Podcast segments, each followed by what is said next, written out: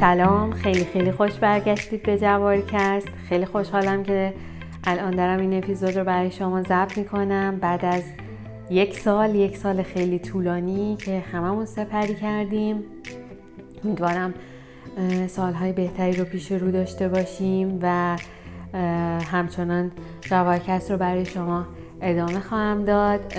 متاسفانه نمی‌تونم هر یک ماه یک بار اون رو منتشر کنم ولی امیدوارم که بد قول نشم و سه ماه یک بار سعی می‌کنم که اپیزودها رو در فصل دوم با فرمت جدید با هنرمندان بین المللی و در فرمت جدید برای شما آماده و منتشر کنم. و با تجربه که الان دارم امیدوارم که بتونم بهتر و موثرتر در خدمتتون باشم.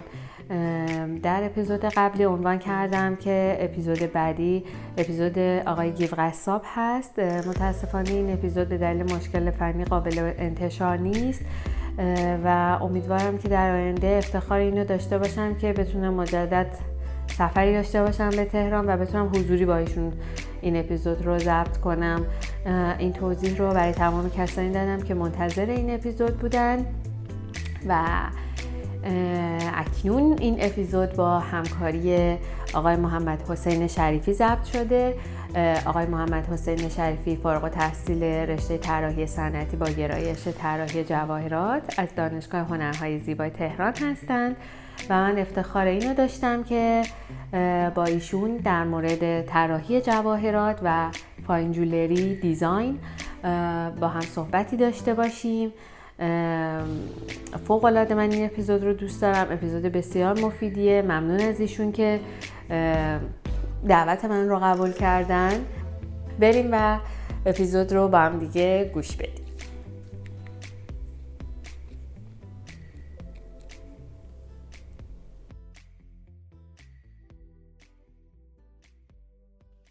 سلام آقای شریفی. امیدوارم خوب باشید. ممنون که دعوت جوارکست رو قبول کردید سلام عرض اراده است ممنون از شما خانم موسوی. مشتاق صداتون و ممنون از لطف و بزرگواریتون به خاطر اینکه فرصت رو به من دادید تا بتونم توی پادکست محترم شما صحبت بکنم راجع به موضوعات مختلف و مرتبط با این حوزه. خواهش می‌کنم. ممنون از شما. چی شد آقای شریفی؟ وارد اصلا حوزه جواهرسازی شدید هنر جواهرسازی یا مهارت جواهرسازی یا دانش طراحی جواهر در واقع انتخاب بنده به عنوان مسیر اولیه کاریم نبوده. من به عنوان دانشجوی رشته طراحی صنعتی به خاطر اینکه طراحی صنعتی توی ایران به صورت کلی industrial design یا product design در واقع تدریس میشه. علتش این که من گرایش جواهر رو انتخاب کردم این بود که خب یه سابقه خانوادگی خانوادگی داشتیم تو این حوزه تو حوزه جواهر و امکانش برای شاید بگم آزمون و خطا یا فهم practical و technical ش بیشتر بود واسه من این قضیه. به همین خاطر بین تمام اون گرایش های خوش آب و رنگی که design داره مثل چه می‌دونم طراحی خودرو طراحی product های مختلف و غیره furniture interior design و غیره من جواهر رو انتخاب کردم و و چقدرم خوب شد که این گرایش رو انتخاب کردم چون دقیقا مصادف شد با اون زمانی که قرار بود دانشکده طراحی صنعتی تشکیل بشه و قرار بود گرایش بندی ها تو مقطع ارشد به وجود بیان و مصادف شد با یک همزمانی و هماهنگی با فعالیت یه سری تشکل ها و گروه ها برای معرفی رشته طراحی جواهر در ایران. اگه خاطرتون باشه میشه سالهای 93 و 94 اون موقع ها که تب آموزش مهارت های مختلف مرتبط با جواهرسازی تو ایران گل کرده بود. مؤسسات مختلفی می اومدن حالا در قالب آموزش ماتریکس آموزش هنر جواهرسازی اصطلاحا این رشته رو مطرح می‌کردن. ارتباطات رسانه‌ای توی این حوزه شکل گرفته بود. هنرمندانی معرفی شده بودن که خیلی هاشون شما تو پادکستتون باهاشون صحبت کردین. و اون زمان یک تلاقی مهم تاریخی بود برای اینکه بنده به وسیله ارتباطم با این دوستان و از طرف دیگر حضورم توی دانشگاه تهران و حالا مسئولیت دبیری انجمن علمی طراحی صنعتی دانشگاه تهران ایجاد یک رویدادی رو بکنیم به نام رویداد هفته طراحی جواهر تهران که ورود من مثلا ورود جدی من به مسئله جواهر از اون هفته طراحی جواهر تهران شروع شد که با همکاری خانم زاره و زهره حسینی یک event ی برگزار یک رویدادی برگزار شد. برای اولین بار دعوت شد از تمام جواهرسازان و طراحان جواهر. و اونجا شاید بگم جرقه اولیه حضور جدی من تو این حوزه بیشتر تو بحث حالا آموزش و پژوهشی و توسعه توسعه رشته به وجود اومد. حالا میگین شما که designer های حالا افرادی که تو حوزه design جواهر مشغولن گرایش مختلفی دارن. یه سری گرایش ها technical هست یه سری گرایش ها گرایش هست که مربوط به فرصت پژوهی و توسعه اصطلاحا تفکر دیزاین هست. اون بخشی که در واقع من داخل شده بودم جوری بود که مرتبط بود با توسعه خود رشته و هفته جواهر شاید مدخل مهم و بزرگی بود که برای اولین بار جواهرسازهای مختلف طراحان جواهری که داخل ایران بودن رو جمع کردیم دور هم برای یک هدف. هدف اصلی ما در واقع ایجاد گرایش طراحی جواهر به صورت مستقل به عنوان رشته دانشگاهی بود.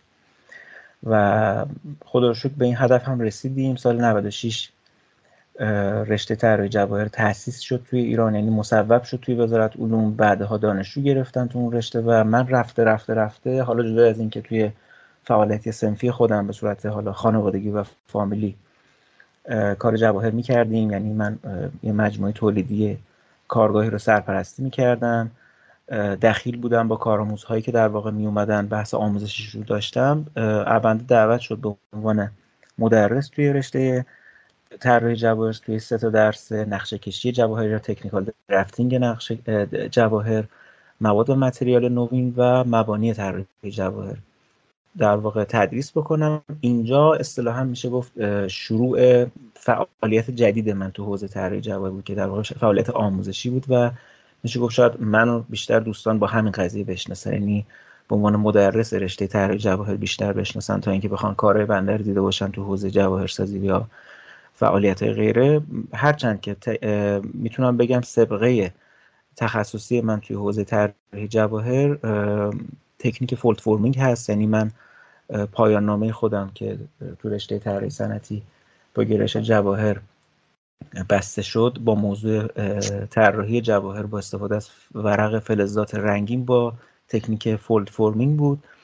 و بنده هم به خاطر علاقه شدیدی که به این حوزه داشتم این حوزه رو انتخاب کرده بودم و میگم کار technical بیشتر تو اون حوزه است. ولی اصل و اساس در واقع معرفی شخصیت من و شخصی من و شخصیت حقوقی و حقیقی من بیشتر تو حوزه آموزش طراحی جواهر و هنر جواهرسازی که حالا فکر می‌کنم موضوع پادکست شما هم یه جورای مرتبط با این قضیه باشه. آقای شریفی رشته طراحی جواهرات چه مواردی رو باید داشته باشه برای آموزش و تفاوتش با هنر جواهرسازی چی هست؟ تو مبحث آموزش منظورتون هست دیگه در واقع بله. آموزش طراحی جواهر با آموزش هنر. خب این بحث آموزش یک یه قصه داره. ما تو آموزش راجع به تربیت صحبت می‌کنیم و کلا شاکله آموزش تو هر زمینه و رشته ای تربیت یه سری هوش هاست که فرد رو ما به عنوان یعنی متقاضی یا دانش آموز دانشجوی هنرجو رو ما برای تربیت هوش روند و فرآیند آموزش رو باش شروع می‌کنیم. خب می‌دونید شما هوش توی انسان شامل چند نوع هوش داریم؟ ما توی در واقع شخص کاراکتر مغزی انسان هوش کلامی هست که خب خروجیش میشه. وقتی شما تربیت می‌دید یک فرد توی هوش کلامی احتمالا می‌تونه نویسنده خوب یا سخنران خوبی باشه. وقتی هوش منطقیش رو مثلا شما تربیت می‌کنید این فرد می‌تونه حل مسئله بکنه استنتاج بکنه تحلیل بکنه یک مدیر خوب باشه یک گرهکشا و راهکشا باشه. یه بحث دیگه هوش فضاییه که اینجا در واقع بحث هنر مطرح میشه. ما زمان کمی رو برای آموزش هوش فضایی به بچه ها اختصاص میدیم و آموزش هنر اتفاقا اینجاست که سوال شما مربوط میشه به اینکه آموزش طراحی و آموزش هنر در واقع چه تفاوتی تو حوزه جواهرسازی می‌کنن من جوابم اینه که جفتشون با هوش فضایی کار دارن. یعنی وقتی می‌خوان آموزش بدن سیلابس درسی جوری تنظیم میشه که فرد رو با هوش فضایی آشنا می‌کنه هوش فضایی تفکر در شکل تفکر در الگو و رنگ بافت عناصر و نیروهای تجسمی و تجسم فضا کاربرد اون و بیشتر حالا قصه اینجوری میشه که صرف هنرمندان شاید استفاده از این هوش نکنن. شما می‌دونید خلبان ها یا معماران هم از این در حالا معماران که جزو شاخه طراحان حساب میشن خلبان ها هم این فوش رو نیاز دارن. به خاطر اینکه تو فضا دارن کار می‌کنن. در واقع توی تو حالت معلق و فضای سه بیشتر در ارتباط هستن و حتی جراحان جراحان در واقع خیلی باید هوش فضایی قوی داشته باشن. پس آموزش در واقع هوش فضایی جزو اصلی ترین نکته های آموزش هنر جواهرسازی به ذات هنر و بحث طراحی هستش. افراد دیگه هوش موسیقیایی دارن قطعا موسیقیدان ها و آهنگسازان خوبی هستن. شما می‌دونید خیلی ها آموزش نوازندگی و آموزش آهنگسازی حتی می‌بینن از دانشگاه فارغ تحصیل میشن ولی به خاطر عدم گوش قوی و هوش شنوایی و هوش موسیقی قوی شاید آهنگساز خوبی نشن. و این واقعا هوش است که بعض وقتا یه بخشش ذاتی یعنی شما هوش فضایی رو هم بعض وقتا به صورت استعدادی تو افراد دارید و فقط باید پرورشش بدید.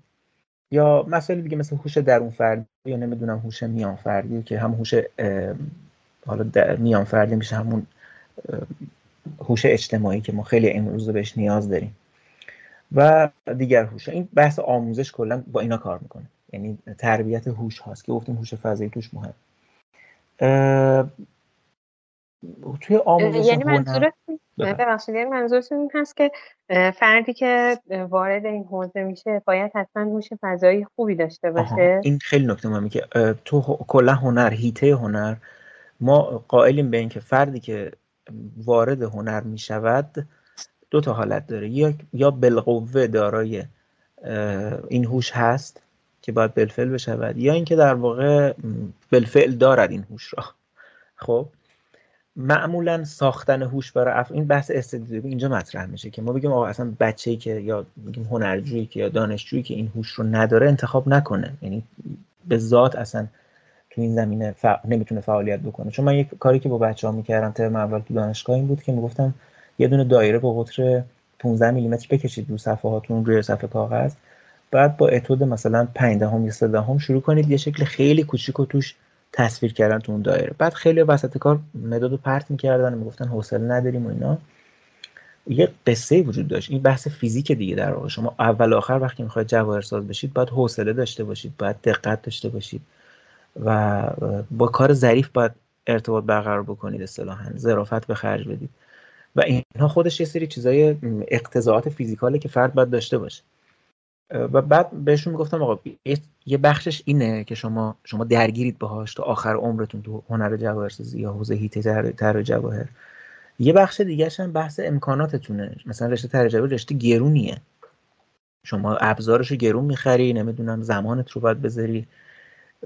ارزم به حضورتون که اگر یه دونه انبر مثلا کار معرخ کاری قیمتش آتومنه. آیا به توان ان تومن قیمت همون انبر تو حوزه جواهرسازی اصلا خواه ناخواه گرون میشه؟ همه جای دنیا هم همینه. و همین خاطر حوزه گرونیه کلا. رشته رشته. پرهزینه و بعد آمادگی اینها رو همه رو داشته باشن. این چیزی که شما میفرمایید آره. بعضی وقتا ما میگیم برای یک چیزی نیاز به یک حد اقل هایی وجود داره. یعنی درسته که بر فرض مثال حالا اگه یکی علاقه داره نمی‌تونیم بزنیم تو ذوقش بگیم تو اصلا هوش فضایی نداری. بالاخره همه انسان ها یه بخ یه درصدی از اون هوش رو دارا هستن. ولی خب یه سری امکانات رو ندارن. مثلا من دانشجو داشتم. ترم اول ما به من گفت استاد من کور رنگی دارم. رنگ سبز رو نمی‌تونم درست تشخیص بدم یا یه طیفی از رنگ ها رو گفتم خب تو ببین اگه واقعا دوست داری رشته طلا جواهر رو اصلا تو حوزه جواهر نباید وارد چی باید فقط تو حوزه طلا کار بکنی. چون کور رنگی تو آسیب می‌زنه در واقع به اون بخش در واقع اصطلاحا جایی که می‌خوای با رنگ سنگ ها کار بکنی تو بحث گوهرشناسی و غیره. این پس یه چیزایی که به یه بخشش به امکانات فردی خود خود آموزنده یا هنر آموز برمیگرده. یه بخش دیگه و مهمش هم در واقع به اون اختزاعات و شرایطی که براش پیش میاد. این مورد پس مهمه ولی اینکه آیا همه رو میشه این کار کرد؟ آره همه یک حداقل هایی رو دارن ولی باید بریم جلو ببینیم امکانات و اقتضاعات به اونها اجازه میده یا نه. این نکته مهمیه. اما چیزی که وجود داره بحث شهوده. یعنی شما این هوش ها و این حواس ها رو پرورش می‌دید برای اینکه به یه شهودی برسه. ما همه ماها لامسمون قوی ولی شما می‌دونید خودتون به عنوان جواهرساز و هنرمند این هیته که لامسه فرد جواهرساز قوی تر از امکان داره لامسه یک فرد نقاش عمل بکنه.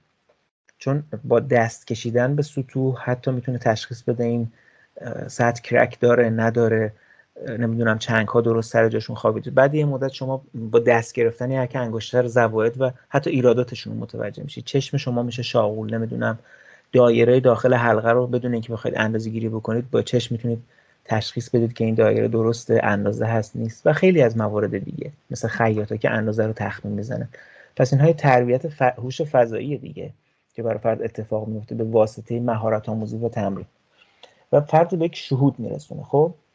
یعنی یه جورایی میشه گفت که کسی که حالا هوش فضایی خوبی نداره می‌تونه با تمرین زیاد بله این بله. قضیه رو کاور کنه. یعنی که پرورش پیدا می‌کنه اون هوشش. میگم مگر اینکه امکانات و اختزاعاتش کم باشه. یعنی که من وقتی راجع به امکانات و اختزاعات صحبت می‌کنم میگم یعنی یک فرد آقا همه می‌توانن راننده بشوند خب؟ همه هم می‌تونن برن آموزش ببینن. ولی نکته سر اینه که آیا همه ماشین دارن که بتونن رانندگی رو یا به خوبی یاد بگیرن و راننده بمونند این شاید راحت ترین مثالی باشه که بتونن بزنن براش. خب تو جواهرسازی هم همینه. به خصوص تو جواهرسازی. تو کلا هیته هنر که اینجوری هست ولی تو جواهرسازی خیلی این بیشتر احساس میشه. چون شما بالاخره برای کار انجام دادن نمی‌تونی با کاغذ جواهر بسازی که می‌تونی. خب چه بسه که ما متریال های متنوعی داریم تو حوزه جواهرسازی و من خودم خیلی تقویت می‌کردم بچه ها رو به این جهت که برن سراغ این متریال ها. تشویق می‌کردم. ولی واقعیتش اینه که در نهایت شما باید کار با جواهر و کار با فلز کار با متریال جوشکاری حداقل اون کار با اون انبارها تو پایین ترین سطحش بیدینگ رو یاد بگیری و این نیاز داره که شما هزینه بکنید نیاز داره که شما زمان بذارید و حوصله داشته باشید. اینجا دیگه بحث امکانات و اقتضاعات مطرح میشه. این داستان پیش میاد. یه جای دیگه هست ما هدف از آموزشمون هدف دانشه. یعنی در واقع ما بگیم که یک فرد رو برای اینکه بتونیم اطلاعات بهش بدیم انتقال اطلاعات بدیم بهش آموزش میدیم. خب ما تو طراحی جواهر از سه تا هیته استفاده می‌کنیم برای انتقال در واقع برای آموزش دادن. یکی گفتیم هیته هنر هست که تو هیته هنر باید هوش تقویت بشه. تو هیته دانش ما هدفمون در واقع آموزش تجربیات آزمایش شده است که اصطلاحا ما بهش میگیم علوم تجربی یا یه جورایی بهش علوم شناختی که با روش های پژوهشی اثبات شدن. دیگه مثلا شما تو هیته طراحی جواهر دروس شناختیتون مربوط به اصطلاحا شاید گوهرشناسی مربوط به متالورژی مربوط به علوم مهندسی و غیره باشه. اینا یه بخش دانشه. و حتی تو حوزه طراحی ما به دانش طراحی اتکا می‌کنیم. یعنی به روش های پژوهش شده تو مباحث بین رشته مثل مخاطب شناسی مثل برفرض مثال حتی رنگ شناسی و دیگر مسائل این چنینی که تو دانش طراحی بهش اهمیت داده میشه.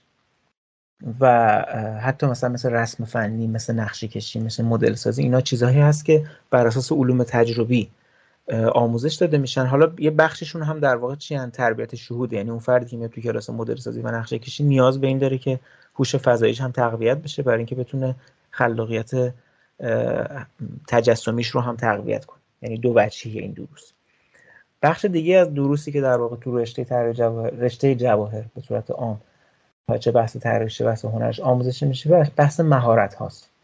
که توی بحث مهارت ها ما توانایی انجام یک کار رو توی کمترین زمان ممکن بدون خطا به فرد آموزش میدیم.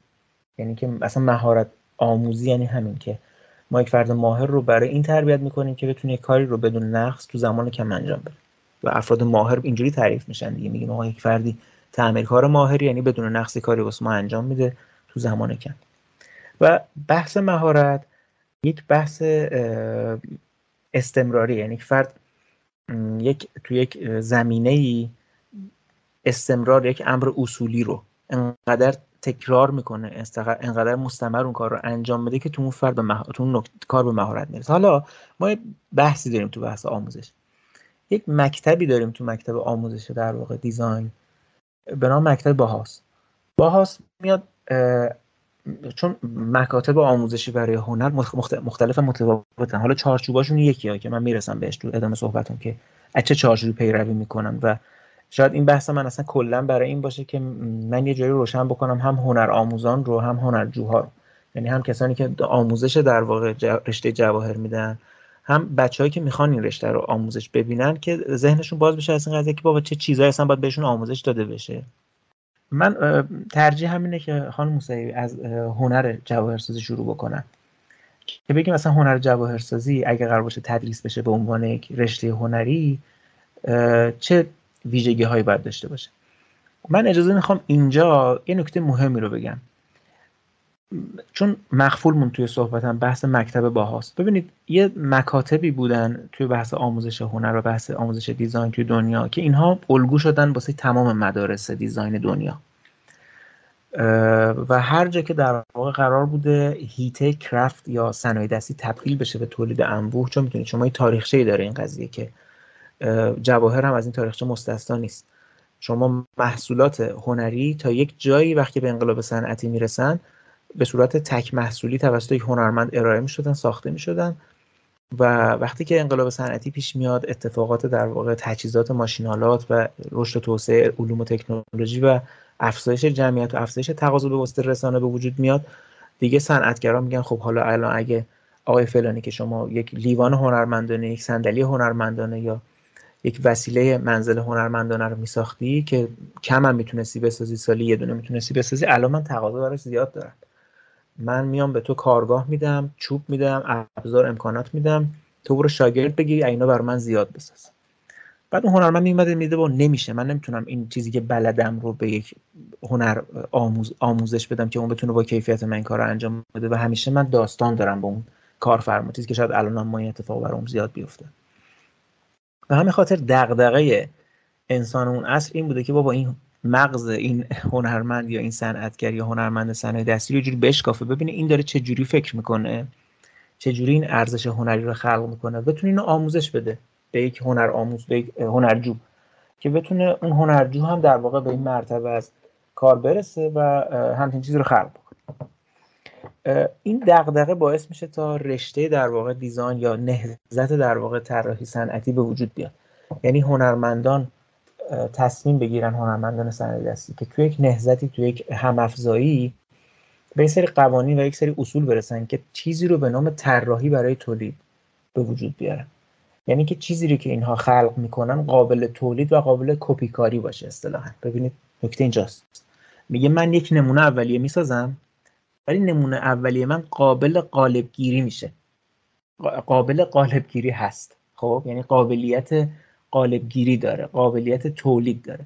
و اینجا زبان اصطلاحا طراحی و زبان طراحی به تولید شکل می‌گیره و قصه دیزاین و قصه طراحی از اینجا به وجود میاد. یعنی از دل صنایع دستی کشیده میشه بیرون. یه تاریخچه کوتاهیه. بعد که میایم تو قرن حاضر اینقدر این دغدغه میشه با توجه به توسعه صنعتی و بحث رسانه و غیره که میگن آقا اینجوری نمیشه باش برخورد کرد. شما می‌بینید که رشد وحشتناک صنایع توی قرن اخیر نمی‌تونه اینجوری جواب باشه که حالا ما بریم یه سری هنرمند بخوان منیفستی صادر بکنن که بر اون منیفست یه سری کار ساخته بشه. دانشگاه ها اومدن روی آوردن به این قضیه. گفتن این قضیه خیلی قضیه مهمه چون اتنشن مخاطب و توجه مخاطب نسبت به دیزاین نسبت به دیزاین داره واکنش نشون بده یعنی هر محصول جدید مثل خودرو هر لباس جدید هر فرم جدید توی خیابون می‌تونه نظرها رو جلب بکنه و می‌تونه به عنوان رسانه اصطلاحا چی باشه؟ بیانیه صادر بکنه و می‌تونه اصلا کلا جهت عوض بکنه جهت فکری عوض بکنه. گفتم خب پس این قصه مهمیه. دیزاین. چه بسا که قطعات تکنولوژی صنعت تکنولوژی هم در واقع وارد شده بود تلویزیون موبایل و غیره. گفتن این باید آموزشش مدون بشه و از اونجا در واقع شاکله های رشته, های رشته دیزاین توی دنیا گذاشته شد. و جزو اولین جاهایی که این کار رو انجام داد باهاس بود مدرسه باهاس توی آلمان. مدرسه باهاس حالا بریم سر اصل مطلب خودمون که کیفیت آموزشی تو این سه تا هیتر رو ببینید چجوری به هم متصل می‌کنه. باهاس باهاس میاد میگه که من اگه قرار باشه یک هنرمندی رو تو هر رشته هنری به درجه در واقع اطلاع یا به درجه شهود برسونم که بتواند ذهن خلاق و طراحی هم داشته باشد میاد این سه تا مرتبه مهارت دانش و هنر رو به چه شکل بهش آموزش میده؟ میگه من از مهارت شروع می‌کنم. اول سعی می‌کنم یک یک مهارت آموز یک مهارت ورز قوی پرورش بدم که بتونه با متریال کار بکنه متریال رو بشناسه بتونه خراب بکنه نیمه کار بذاره بره سر پروژه دیگه. ببینید این از این شاخه به اون شاخه پریدن توی هنر یک چیز کاملا پسندیده و مورد تحسینه. چیزی که شاید ما رو من کردم تو فرهنگمون ازش. هنرمند باید بلد باشه پروژه نصف کار بذاره بره دوباره فکرش راجع به اون قضیه فکر پرورش پیدا کنه بیاد دوباره اون پروژه رو برداره ادامه بده. یعنی یک چیزی باید تکمیل بشه تو فرایند. اومد با حوزه مهارت آموزش آموزش مهارت و کار با متریال شروع کرد. بچه ها میمادن تو کارگاه های با چوب با گل با هر متریالی که داشتن خلق می‌کردن ایده خلق می‌کردن. بعد یواش یواش اون هوش فضاییشون شروع می‌کرد به شکل گرفتن. خب حالا آموزش هنر شروع می‌شد. آموزش هنر چگونه باید باشد؟ اینجا من از این مدخل استفاده می‌کنم. بگم آموزش هنر چگونه باید باشد؟ توی باهاش چجوری بود و اصلا چگونه شکل می‌گیره آموزش هنر؟ چیزی که ما الان بهش نیاز داریم. یعنی اگر ما هنرمندانی رو داریم که یه جاهای کمیتشون بیلنگه علتش اینه که تو بحث آموزش هنری یه سری از این موارد رو لحاظ نکردن. من تیتروار میگم چه مباحثی هست که حالا مکاتب آموزش هنری این مباحث رو رعایت می‌کردن و ما کجاها هنرمندان به عنوان هنرمند خودآموخته یه بخشش رو بیشتر گرفتن یه بخشش رو بهش اشاره نکردن. می‌خواستم بگم که حالا فرمودین مهارت یعنی منظورتون اینه که اول کسایی که طراحی تو حوزه طراحی جواهرات می‌خوان وارد بشن بهتره که همون ابتدا از از آموزش سنتی آره از همون آره. از همون دماغ شروع کنن. بله. کار رو یاد بگیرن و بعد وارد حوزه طراحی بشن نه برعکس. باهاس همینو میگه میگه که ببرشون پای دماغ چون هنوزم که هنوز ما توی آلمان و کشورهایی که در واقع سنتی این کار دارن انجام از همینجا شروع می‌کنه از وکس شروع می‌کنه. از ورق شروع می‌کنه میگه اول بزن این بچه ابزار رو یاد بگیره اصلا بدونه که این آنتروپومتری ابزار با دست چیه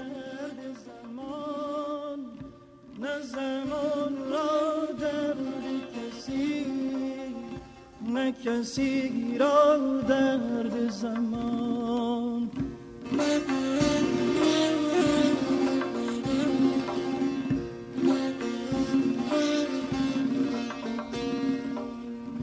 بهار مردمی هاده شد زمان مهربانی تی شد.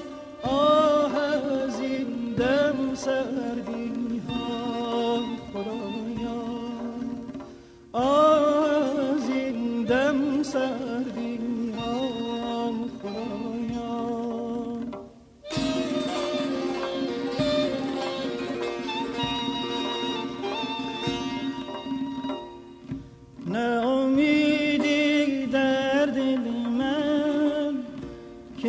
که گشاید مشکل من نه فروغ روی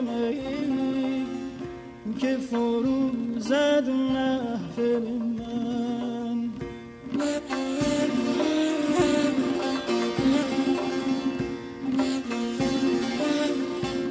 اینجا یه نکته وجود داره تو بحث آموزش هنری که گفتم خدمتتون.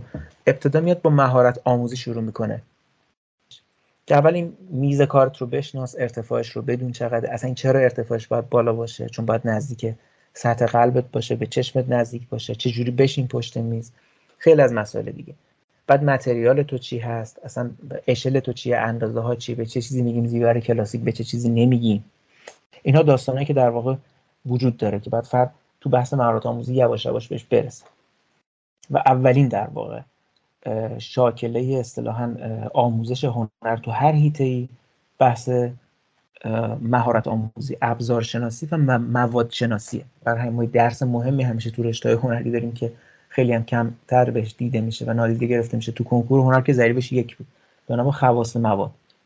فرد با طلا رو بشناسه عیار کردن رو بدونه و خیلی این قضیه مهمه که ما هنوز که هنوز مثلا فرد فارغ تحصیل میشه عیار شناسی بلد نیست.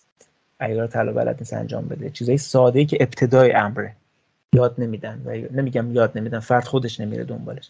شاید به خاطر این باشه که ما هم سیستم آموزشی اشتباهی داریم که اون ابتداها و مبانی اصلی رو یاد نمیدن و هم خود فرد در واقع پیش نیست و اصلا نمی‌دونه که باید اینجوری باشه. پس این حرفی که من دارم می‌زنم و به لطف شما ضبط میشه شاید در واقع مرجعی باشه یا قابل استناد باشه برای اینکه اگر قرار باشه تو حوزه آموزش جواهر اقدامی انجام بشه مقدار اساتید و هنرجو به این قضیه دقت بکنن که بابا اولش همون ابتداهات و اون مبتداها و مبادیه.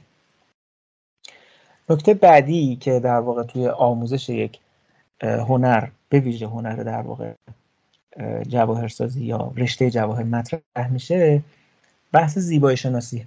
شما می‌دونید که هر هنری با امر زیبا کار داره.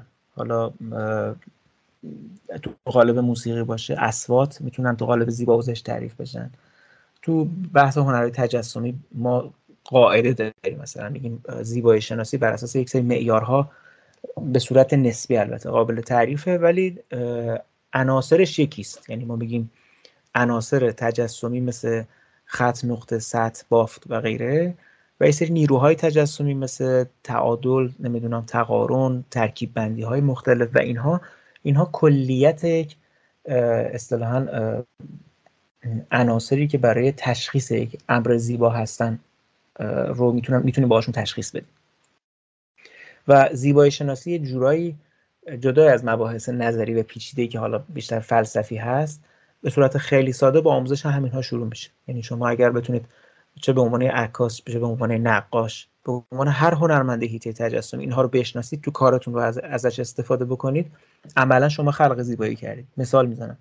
ارزش خط در حوزه جواهرسازی رو شخص شما که به عنوان جواهرساز در زمینه فعالیت می‌کنید می‌تونید خیلی ساده بگید آقا ارزش خط تو کارهای ملیله وجود داره. یعنی کاری که ملیله کاری میشه کاری که با وایر انجام میشه اصطلاحا ارزش خط رو داره بهش پرداخته میشه. یا کار بافت شما می‌تونید مثلا اشاره بکنید به کارهایی که تو کوچکترین حالتش تکسچرینگ خود زیور موقع پرداخت اون بافت رو ایجاد می‌کنه. تو حالتهای دیگهش بحث ریختگری توی شن توی مواد مختلف موادی که داخل با دارای بافت هستن. شکل دادن موم و وکس به صورت مذاب اینها بافت ایجاد می‌کنه و و مهمتر از همه که اصلا دیگه اساس اصطلاحا جواهر است بحث رنگه. یعنی شما هارمونی رنگی ترکیب بندی رنگی اینها چیزایی که پس یک هنرمند جواهرساز و یک فردی که تو این هیته می‌خواد آموزش ببینه باید بلد بشه. نه اینکه بگیم بلد بشه بفهمتش حداقل. خب؟ و جدای از اون بحث مطالعات زیبایی شناسی که آقا تو اگر قرار برای جامعه هدف مثلا بر فرض مثال عرب زبان و قومیت عرب طراحی بکنی اینها چه معیارهای زیبایی دارن؟ تفاوتش با معیارهای زیبایی افرادی که توی مثلا شمال آمریکا زندگی می‌کنن چیه؟ ایرانی ها چه سبک و سلیقه رو میپسندن؟ دیگه میگه میشه مطالعات اصطلاحا بین رشته ای که مرتبط به حوزه زیبایی شناسی است و فردی که ابتدای زیبایی شناسی رو با همون عناصر ساده بصری یاد گرفته باشه می‌تونه اونها رو درک بکنه. پس این یه قصه اولیه که گفتیم که تشخیص عناصر و نیروهای بصری هستش و این تشخیص بس برمیگرده به حس و دیدن. یعنی چیزی رو باید تقویت بکنه هنر آموز و هنرجو توی فرآیند تدریسش که حس در واقع دیدن و حتی حس شنیدن و حس لمس کردن. حواس اون فرد برای تشخیص زوایا تشخیص detail ها پرورش پیدا بکنه. این امر مهمه. وظیفه مدرس اینه که تو آموزشش بتونه کاملا هنرجو sensitive نسبت به مسائل و نسبت به کنش ها به وجود نسبت به در واقع اتفاقاتی که توی یک محصول میفته توی یک فرم میفته جلب بکنه. برای همین ما یکی از آموزش که می‌بینیم تو حوزه زیبایی شناسی خوب دیدنه. میگیم آقا چشم تو مدخلیه برای اینکه تو تفاوت زشتی و زیبایی رو بتونی تشخیص بدی. نمیگیم زشتی حالا. زیبایی و زیباتر بودن رو. و بتونی تشخیص بدی این زاویه تفاوتش با اون زاویه چیه این رنگ با اون رنگ چیه و این قدرت تمیز دادن و این قدرت تشخیص بتونه توی یک هنرمند تقویت و تعریف بشه. نکته بعدی که هنرمندان باید آموزش ببینن توی در واقع آموزش هنری و جزء اصول درسی و syllabus مهم درسی هست بحث الهاماته. یعنی هنرمند با چیزی به نام تناسب توی عناصر بصری آشنا میشه توی کمپوزیسیون و توی همون بحث زیبایی شناسی حالا نکته اینجاست که میگه من این کمپوزیسیون و ترکیب بندی رو فهمیدم ها. اینکه تو بدن انسانی ترکیب بندی انقدر زیبا خلق شده توسط خداوند متعال و این تناسبات وجود داره نمی‌دونم تناسب طلایی وجود داره اندازه دو سر انگشت من توی دست هام تو حالت دست باز به اندازه قد منه من تو یک دایره و یک مربع محاط میشم و این داستان های چنینی که از قدیم هم مثلا چه می‌دونم لئوناردو داوینچی اومده تصویر سازی کرد راجبش و کلی متون راجبش هست راجب زیبایی شناسی صورت فاصله چشم ابرو و غیره. تمام اینها رو در واقع چشم ریزبین تر... هنرمند توی, توی آموزش هنر یافته فهمیده درک کرده. حالا باید بلد باشه از اینها الهام بگیره و ارتباط بگیره. ببینید ولی واقعیت الهام گرفتن بحث پرورش خلاقیته. یعنی ذهن خلاق وقتی به وجود بیاد قدرت الهام گرفتن و فهم در واقع پدیده ها بیشتر پدیدار شناسی توی فرد تقویت پیدا می‌کنه. ما یه جورایی می‌تونیم بگیم بحث ایده پردازی ابتداش از اینجا شروع میشه. یعنی قصه ایده پردازی از همین بحث الهام گرفتن شروع میشه. اینکه فرد خودش رو می‌تونم یه جوری مثال بزنم. یه پیامبر مبعوث از یک رسالت هنری ببینه و حس بکنه که یک چیزی بهش الهام شده که باید این رو بروز بده. این همون قصه ایده پردازی تو دیزاین. که ما میگیم دو جور حالت وجود داره برای این. من برمیگردم به بحث صنعتگر هنرمند صنعتگر هنرمند و طراح که تو قرون اخیر مشکل ایجاد کرده بود و نهضت طراحی صنعتی رو به وجود آورده بود. ببینید من وقتی راجع به اون بحث داشتم صحبت می‌کردم گفتم یه کلمه به کار بردم به نام black box black box ذهنی هنرمند. یعنی اون صنعتگره نمی‌دونست که چی تو مغز هنرمند میگذره که می‌تونه این کار رو انجام بده. بعد اومد به کمک دانش اومد قصه راست مغز چپ مغز رو در واقع تعریف کرد تا بتونه به این نتیجه برسه که هنرمند چگونه فکر می‌کنه و اون فکر روش فکر کردن هنرمند رو در قالب فرایند آموزش بده که این میشه دیزاین. یعنی من وقتی که به عنوان یک هنرمند به صورت شهود این کار رو انجام میدن اگه یک فردی بتونه به صورت به صورت بگیم فرایند محور این کارها رو انجام بده به پشتوانه و به استناد در واقع فرایند دیزاین و فرایند ایده پردازی می‌تونه همون کار هنرمند رو انجام بده. حتی با خطای کمتر. با زمان سریعتر. اینجا قصه دیزاین به وجود میاد و اینجا بحث ایده پردازی به وجود میاد. ببین ایده پردازی قفل نیست فقط تو دیزاین. بگیم فقط تو جواهر. یعنی ما تو مدیریت ایده پردازی داریم. چه بحثی که شما خیلی کلید واژه‌ای که تو حوزه دیزاین میشنوید تو حوزه مدیریت میشنوید تو حوزه ام بی میشنوید. یعنی ما استابیلی اوتی رو هم بازاریاب همون استفاده می‌کنن هم designer هم designer های فرم به همین خاطر اتفاق مهمی که اینجا میفته اینه که ایده پردازی به عنوان یک روش مدون و یک روش شهودی چیزی است که از همین الهام گرفتن و آموزش الهام گرفتن و پدیدارشناسی توی هنر میاد. و دو حالت داره. یا ما پرورش فهم تناسبات پرورش فهم پدیده ها فهم نشانه ها توی ذهنمون اتفاق افتاده به صورت شهودی و به صورت هوش بلدیم. کار انجام بدیم می‌تونیم راحت الهام بگیریم. یا یه موقعی هست ما این رو بلد نیستیم یا نمی‌تونیم تواناییش رو نداریم از طریق فرایندها این کار رو انجام که تو آموزش هنری ما این رو آموزش باید بدیم به فرد که این فرایندها چگونه هستن چه مراتبی دارند که حالا من جلوتر بهش اشاره می‌کنم. و این مراتب چگونه کمک می‌کنند که یک هنرمند یا یک طراح یک ایده پرداز بتونه ایدهش رو تقویت کنه به مرحله اصطلاحا بروز ظهور برسونه. این است. آخرین نکته که توی آموزش هنر باید بهش پرداخته بشه که بسیار نکته مهمی و اکثرا مقفوله. یعنی شما اون ستای قبلی رو مثل تولید و مهارت و مثل فهم زیبایی شناسی و بحث اصطلاحا الهام از تناسبات رو به وفور می‌بینید. همه بلدن همه کار می‌کنن همه مدعیان و همه مانیفست دارن توش. ولی یک چیزی توی ایران به شدت به شدت به شدت محرومه. و محرومن در واقع هنرمندان ازش. و اصلا کلا قاطبه جامعه ما از این قضیه محرومه. و اصلا اتفاقا و بلاهایی هم که داره سرمون میاد به خاطر همینه. نونم خانم موسوی می‌تونی درک بکنی من راجع به چی می‌خوام صحبت بکنم؟ راجع به فقدان دیالکتیک جان؟ در مورد نقد می‌خواین آفرین زنده باد. فقدان دیالکتیک و نقد یعنی این چیزی که اصلا هنرمند باید بلد باشه. نقده ببین ما سری هنرامون توی ایران خیلی اطلاع دارن مثل شعر. من به واسطه حالا حضورم تو انجمن شعر سالهای پیش یه جلساتی بود مثلا شعرا میشستیم با هم دیگه مثلا شعرهای جوان هم بودیم. خیلی از این شعرهای معاصر الان که جزو شاخصه های افراد شاخص هیته شعر هستن. از همون جلسه ها همون جلسه ها در واقع شروع شد جنبششون و اطلاع فعالیتشون. حالا چرا این اتفاق میافتاد؟ از قبل هم تو ایران مرسوم بود. شعرا دور هم جمع می‌شدن. و حتی تو موسیقی هم این قضیه هست. به خصوص تو آواز حالا نه تو نوازندگی. اینها جمع میشن دور هم دیگه شعر رو می‌خونن برای هم دیگه من رفتم تو این هفته هفته یه دفعه قرار جمع بشم با بچه توی حلقه شعری. شعرم رو آماده کردم. میام می‌خونم و منتظرم افراد دیگه تو جلسه نشستن شروع کنم من رگبار کردن. آقا اینجا قافیه رو اشتباه گفتی اینجا وزن افتاد اینجا اصطلاحا مشکل فلان داشتی و این روحیه نقد پذیری رو توی من پرورش میده. ببینید ما تو دبستانمون راهنمون دبیرستانم اصلا نقد موازی شده با چیزی به نام انتقاد. یعنی عملا ما نقد رو حالی تلف یا معادل اصطلاحا انتقاد می‌دونیم و این چیز غلطیه.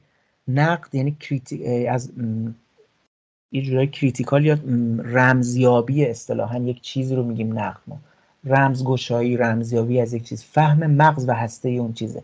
حالا این مغز و هسته بعضی وقتا می‌تونه تلخ باشه می‌تونه شیرین باشه.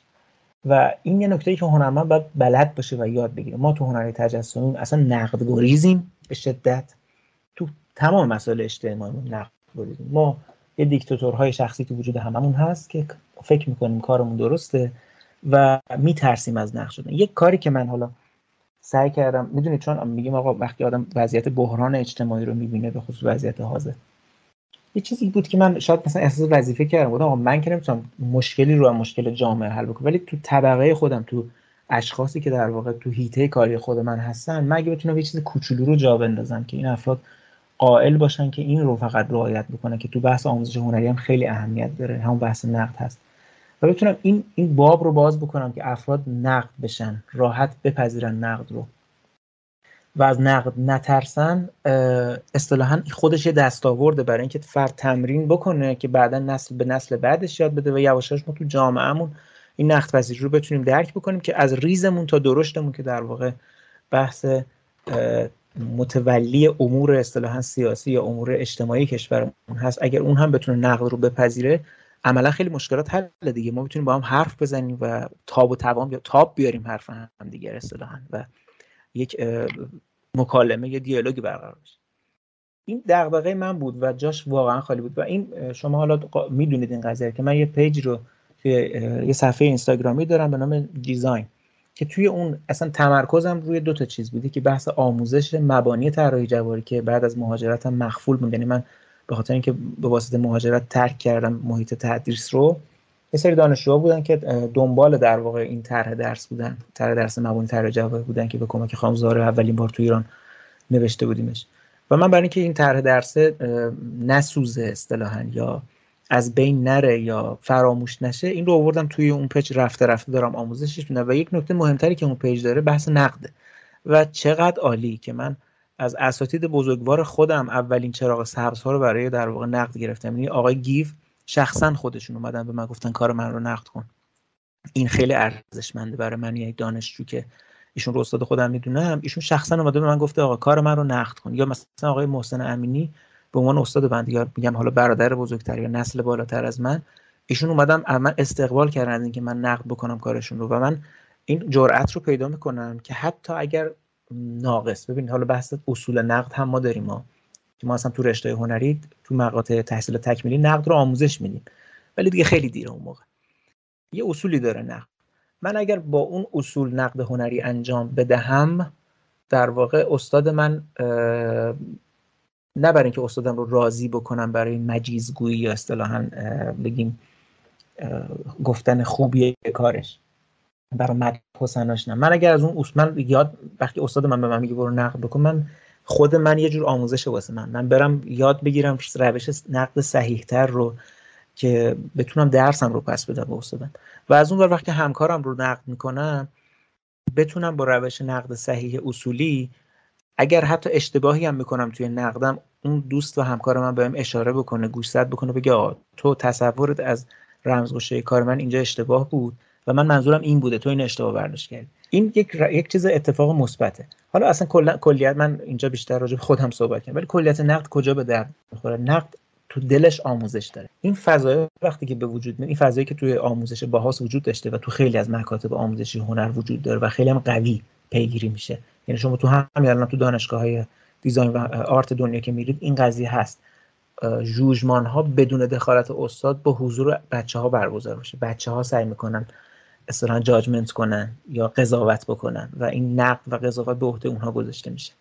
و وقتی که شما به عنوان یک همشاگردی کار همشاگردی تو نقد می‌کنی هم خودت یه چیزی یاد می‌گیری هم اون فرد یه چیزی یاد می‌گیره. این نقد پس یکی از ریشه های اصلی آموزشه ریشه است واقعا. و ما عملا گریخته شدیم ازش یعنی ما خیلی از جواهرسازامون رو داریم که وقتی که یه کامنتی حالا البته باید ادبیاتش هم مهمه. یه کامنتی برخلاف اصطلاحا میل و سلیقه اونها داده میشه خیلی قهری عمل می‌کنن. حالا یه اصولی داره نه اصولا جان؟ آره دقیقا این اصولی که میگید مثلا من خیلی مواقع میگین تاباور نیستن خیلی مواقع می‌بینم که نقدی که می‌کنن حالا خیلی وقتا بچه ها رو کارهای هم دیگه یا حالا خیلی از اساتید نقد اصلا سازنده نیست. یعنی انتقاد. بله بیشتر انگار دارن توهین می‌کنن به شخصه. آره. یعنی دارن دارن فقط میگن آموزش آره تو یعنی یه جوری فقط دارن در کل مثلا کل چیزی که از صحبتشون هست که کار تو الان خیلی بده. خب کجاش بده؟ چه مشکلی داره؟ دقیقا بعد میگن که چرا آره بعد میگن چرا اصلا نقپذیر نیستی. پشتش هم مثلا اون طرف میگه خب مشکل چیه؟ خب این اصلا به من بگیر. اصلا میگن تو اصلا نقپذیر نیستی. خیلی مواقع من دیدم مثلا خودم هم حتی یه کاری رو می‌ذارم میگم نظرتون در موردش چیه؟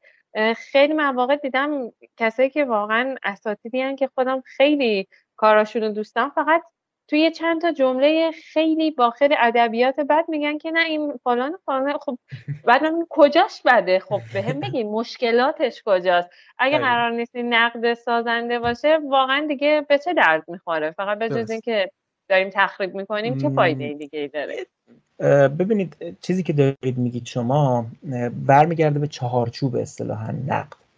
اینکه ما در واقع ما یک چهارچوبی داریم واسه نقد. یه سکه دوروه یه جورایی میشه گفت. واقعا یه جورایی مثل بت کردن یا شرط بندی کردن نمونه نمیشه گفتش که هر نقدی رو شما اگر انجام بدید چون واقعا یه جورایی یک بحث تربیت های بحث هوش میان فردی بود بحث هوش اجتماعی بود که منتقد ساختن هم خودش قصه است. من یه کاری تو حوزه ملیله می‌بینم. دلیلی نداره من بخوام این لحاظ تکنیکال مقایسه بکنم با کار یک استاد. بگم تو لحیمات کسافت مثلا نمی‌دونم اینجا تو جوشکاری تو بد کردی اینا. خب من کار ملیله که می‌بینم چون خود اون فرد می‌دونه به جهاز تکنیکال تو کدوم جا هست. من باید از یک میانبری در واقع به این قضیه اشاره بکنم که تو کارت داره چه ضعفایی هست.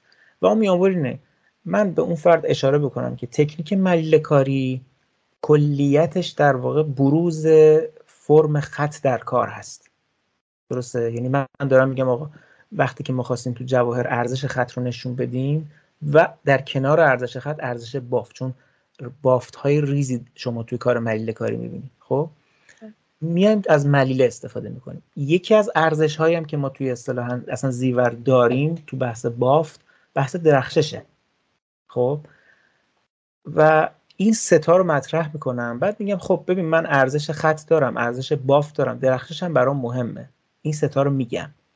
بعد میگم خب تو تو کارت نگاه بکن ببین کجاها آسیب زدی به این ستا. اون موقع خودش متوجه میشه جوش کاریش کسافت بوده. موقع خودش متوجه میشه که لحیم کاریش در واقع انتخاب نوع متریال رحیمش نمی‌دونم چینش این مفتول ها کنار هم دیگه فاصله شون عدم ارتباطشون با هم دیگه و خیلی اتفاقات دیگه به این ستا اصل ارزش به این ستا ارزش در واقع آسیب زده. من نقد رو پس دارم از چه دریچه وارد میشم؟ از دریچه فهم زیباشناسی دارم وارد میشم. یا می‌تونم از دریچه فهم الهامات وارد بشم حتی. بگم آقا من اصول الهام از یک چیز اینه. من تو اگر از تابوس مثلا الهام گرفتی من تو فرم تابوس یه همچین چیزایی رو می‌بینم. اینو می‌بینم اینو می‌بینم اینو می‌بینم. و بعد اشاره بکنی بگی برای من سواله نگی تو کاری توی روند تابوس رو نیافریدی. بگی برای من سواله کجاها توی کار تو سعی کردی نزدیک بشی؟ ببین این لحن و این ادبیات مهمه. اگر قصد ما واقعا این باشه که به اون فرد بفهمونیم اشکالش چیه و آموزش بدیم یا آموزش ببینیم. یکی از نکات دیگه که مطرح هست تاریخ شناسی و ترند شناسی رویه شناسی که هم تو دیزاین اهمیت داره هم تو هنر. یعنی ما تو آموزش هنر تکمیل نمی شود آموزش ما مگر اینکه ما به تاریخچه هنری که داریم بهش می‌پردازیم بپردازیم. یعنی شما برای همین شما تو همه طرح دروس هنر تو همه جای دنیا یک تاریخ هنر داری. خب؟ و جدای از تاریخ هنر بحث معاصر رو هم مطرح می‌کنی. رویه های معاصر رو هم پیگیری می‌کنی. آقای شریفی در مورد تمام مواردی که گفتیم و مهم بود میشه یه جمع بندی کنیم در مورد اینکه آره. گفتین زیبایی شناسی مهمه آشنایی با سبک مهمه آره نقد اهمیت داره این موارد رو می‌تونید یه جنبندی کلی آره من در واقع کلیت صحبتم رو که لطف کردید شما در واقع محبت کردین فرصت رو دارید که ثبت و ضبط بشه و دوستانی که حالا دارن گوش می‌کنن و خوشحال میشم نظراتشون رو بشنم به خصوص اساتید بزرگوار خودم. کلیتش رو من اینجوری جنبندی می‌کنم که ما سه تا مقوله مهارت آموزی هنر آموزی و دیزاین رو توی آموزش طراحی جواهر توی ایران و دنیا داریم. خب؟ و به صورت کلی صحبت من راجع به مسئله هنر جواهرسازی و طراحی جواهر یه بچه تفکیکی بین این دوتا قائل شدیم و گفتیم توی هنر جواهرسازی تو بحث آموزشش یعنی ساختن شخصیت هنرمند جواهرساز ما پنج تا چیز رو باید رعایت بکنیم تا یک هنرمند شخص جواهرساز تو آموزش شخصیتش به وجود بیاد. یک ابتدا به اون مهارت آموز مهارت جواهرسازی رو یاد بدیم که تو تمام هنرها البته این قضیه صدق می‌کنه. دو فهم زیبایی شناسی رو بهش یاد بدیم یعنی بهش امر زیبا رو بفهمونیم. سه سبک شناسی ترند شناسی و تاریخچه رو یادش بدیم. چهار الهام گرفتن از طبیعت و ایده پردازی رو بهش یاد بدیم. و پنجم بهش یاد بدیم که چگونه در واقع نقد بکنه و نقد بشنوه. این کلیت چیزیست که اگه یک هنرمند تو روند فرایند آموزشش یاد بگیره به مرور اون هوش فضایی اون ادراک و اون در واقع ظرفیت یا شهودی که برای در زمینه آموزش ما باید چه مواردی رو رعایت کنیم که بتونیم یک دیزاین خوب داشته باشیم برای جواهرمون ببینید یعنی در واقع الان یه قصه به وجود یه تفکیکی به وجود اومد که ما گفتیم هنر جواهرسازی و هنرمند اونجا شخصیتش تو کاراکترش تو اون سبک آموزش چگونه شکل می‌گیره. الان می‌خوایم اشاره بکنیم به اینکه طراح در واقع چگونه خارج میشه از سیستم آموزش. فکر می‌کنم پرداختن به این نکته خیلی اهمیت داشته باشه. از این جهت که شاید رویکردهای آموزشی تفاوت‌های عمده دارن الان. نه فقط توی ایران تو خارج از کشور هم همینه. که شما رشته جواهر رو توی دنیا بر اساس عنوانش یا تو دانشکده های دیزاین دنبالش میگردی؟ دیزاین جواهر. که وقتی مبحث دیزاین جواهر مطرح میشه بدنه به بدنه تولید انبوه معنی پیدا می‌کنه. و وقتی که راجع به آموزش هنر جواهرسازی صحبت می‌کنی خب بحث نمایشگاه و اصطلاحا یه آموزش هنری جواهرسازی تو قالب آرت شاپ ها یا کارهای هنری این چنینی در واقع معنی پیدا می‌کنه و خروجی دانشگاه ها میره به اون سمت. وقتی راجع به دیزاین صحبت می‌کنیم من تو مباحث قبلی خدمتتون عرض کردم که دیزاین یک بخشی از آموزش هنری هم هست به خصوص اونجایی که ما راجع به الهامات و ایده پردازی صحبت می‌کنیم. ما عملا داریم هنرمند رو با ایده پردازی آشنا می‌کنیم میگیم که هنرمند چگونه بتواند ایده پردازی بکنه. و خیلی از افراد و هنرمندانی که بلخص خود شخص شما و دوستانی که تو حوزه طراحی جواهر کار می‌کنن احتمالا اسکچ رو جزء مراحل کاریتون می‌دونید دیگه. احتمالا دفترچه‌ای دارید میشینید توش اسکچ می‌زنید شکل کارتون رو اول رسم می‌کنید بعد روش شروع کنید به ساختن. خب شما اذعان دارید به این قضیه که عملا وقتی که اسکچ می‌زنید بعد از اینکه اسکچ رو می‌خواید تبدیل بکنید به یک فرم قابل ساخت سری اصلاحات درش اتفاق میفته و کلیت فرآیند دیزاین مثلا همینجا شکل می‌گیره. یعنی طراح به مسابقه یک هنرمند. وقتی که می‌خواهد ایده خودش رو هنر خودش رو تبدیل بکنه به یک فرم قابل ساخت و قابل فروش. ایده خودش رو تبدیل بکنه به یک فرم قابل ساخت و قابل فروش. اون موقع ما اصلا راجع به طراحی صحبت ببینید طراحی سه تا شاکله اصلی تعریفش داره. یعنی ما چه موقعی میگیم دیزاین اتفاق میافتد؟ موقعی که یک جنس با سلیقه مخاطب همسو باشد با جیب مخاطب همسو باشد و با ابزارالات تولید کننده و تکنیک تولید کننده در واقع همسو باشه. سه تا وجه بازار سلیقه و تکنولوژی رو بتونه چیکار بکنه؟ توی به وجود اومدن خودش لحاظ کنه. چه کسی رو داره به وجود میاره؟ designer. designer باید بلد باشه. هم بازار چیست؟ هم مخاطب چه میپسندد؟ و هم چی؟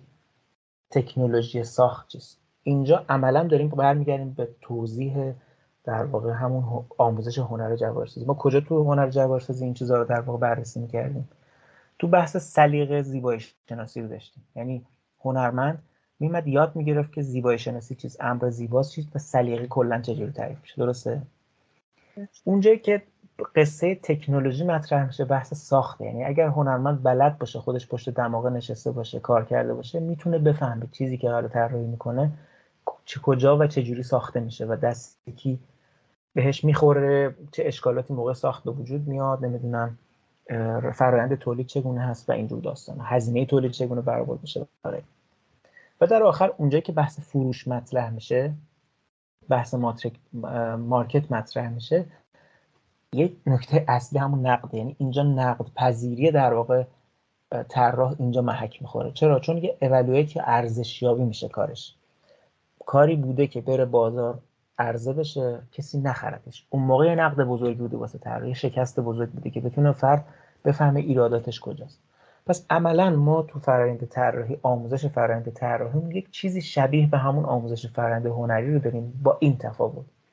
که تو بحث آموزش هنری ما قائلیم به تمرین تکرار و شهود.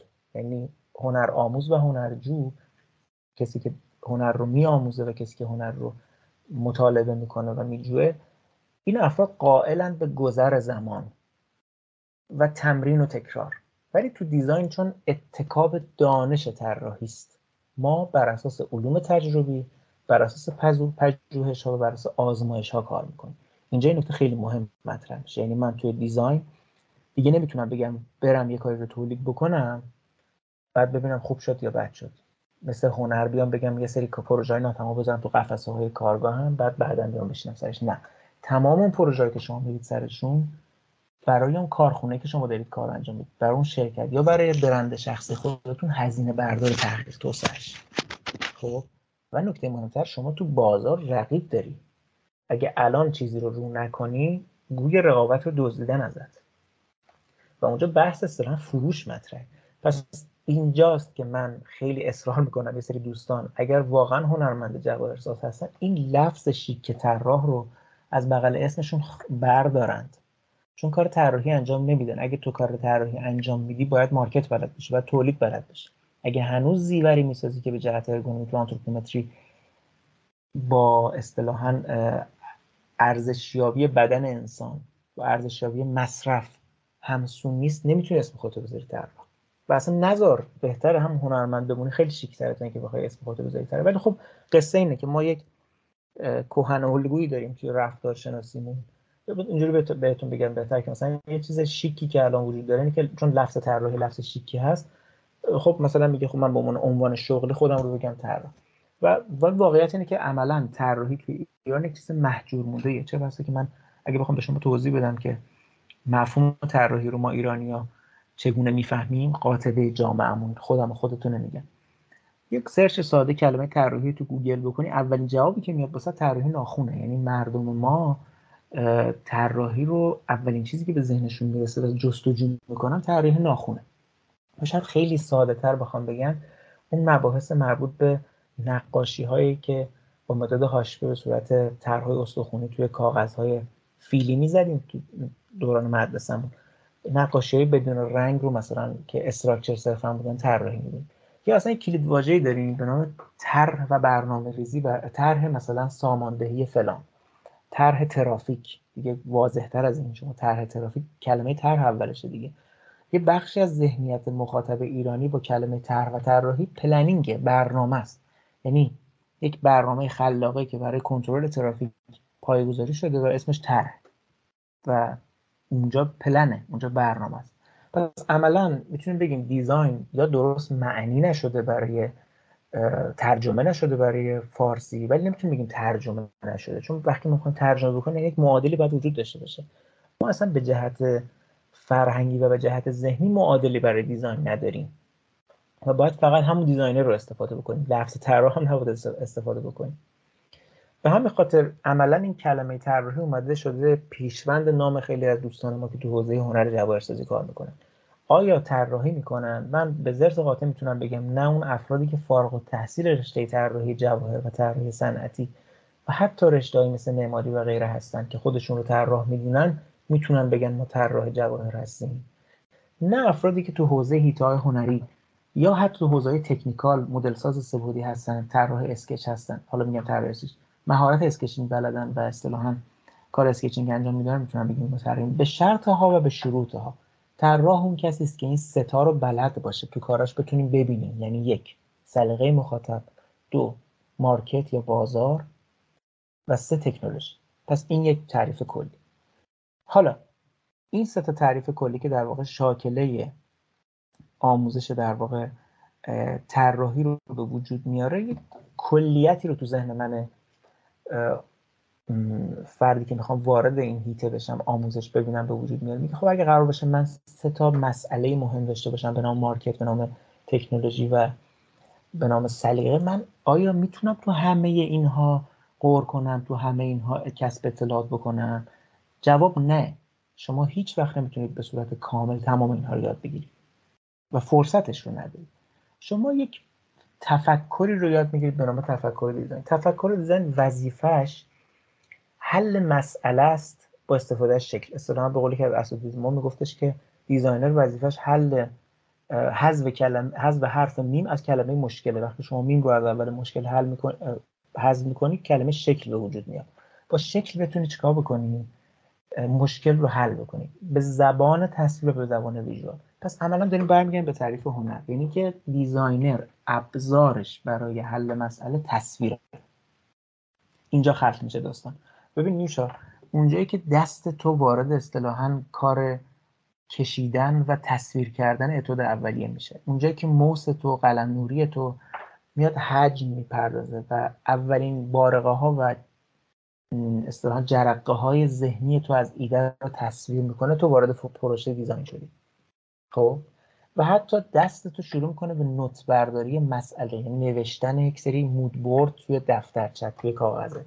یا جمع آوری کردن یک سری عکس از پینترست اینجا هم وارد هیته طراحی شدی خوش اومدی به هیته طراحی. چرا؟ چون هیته طراحی کارش حل مسئله است خب؟ و برای حل مسئله نیاز به یک فرایند داره. خب یعنی یک سری اصطلاحا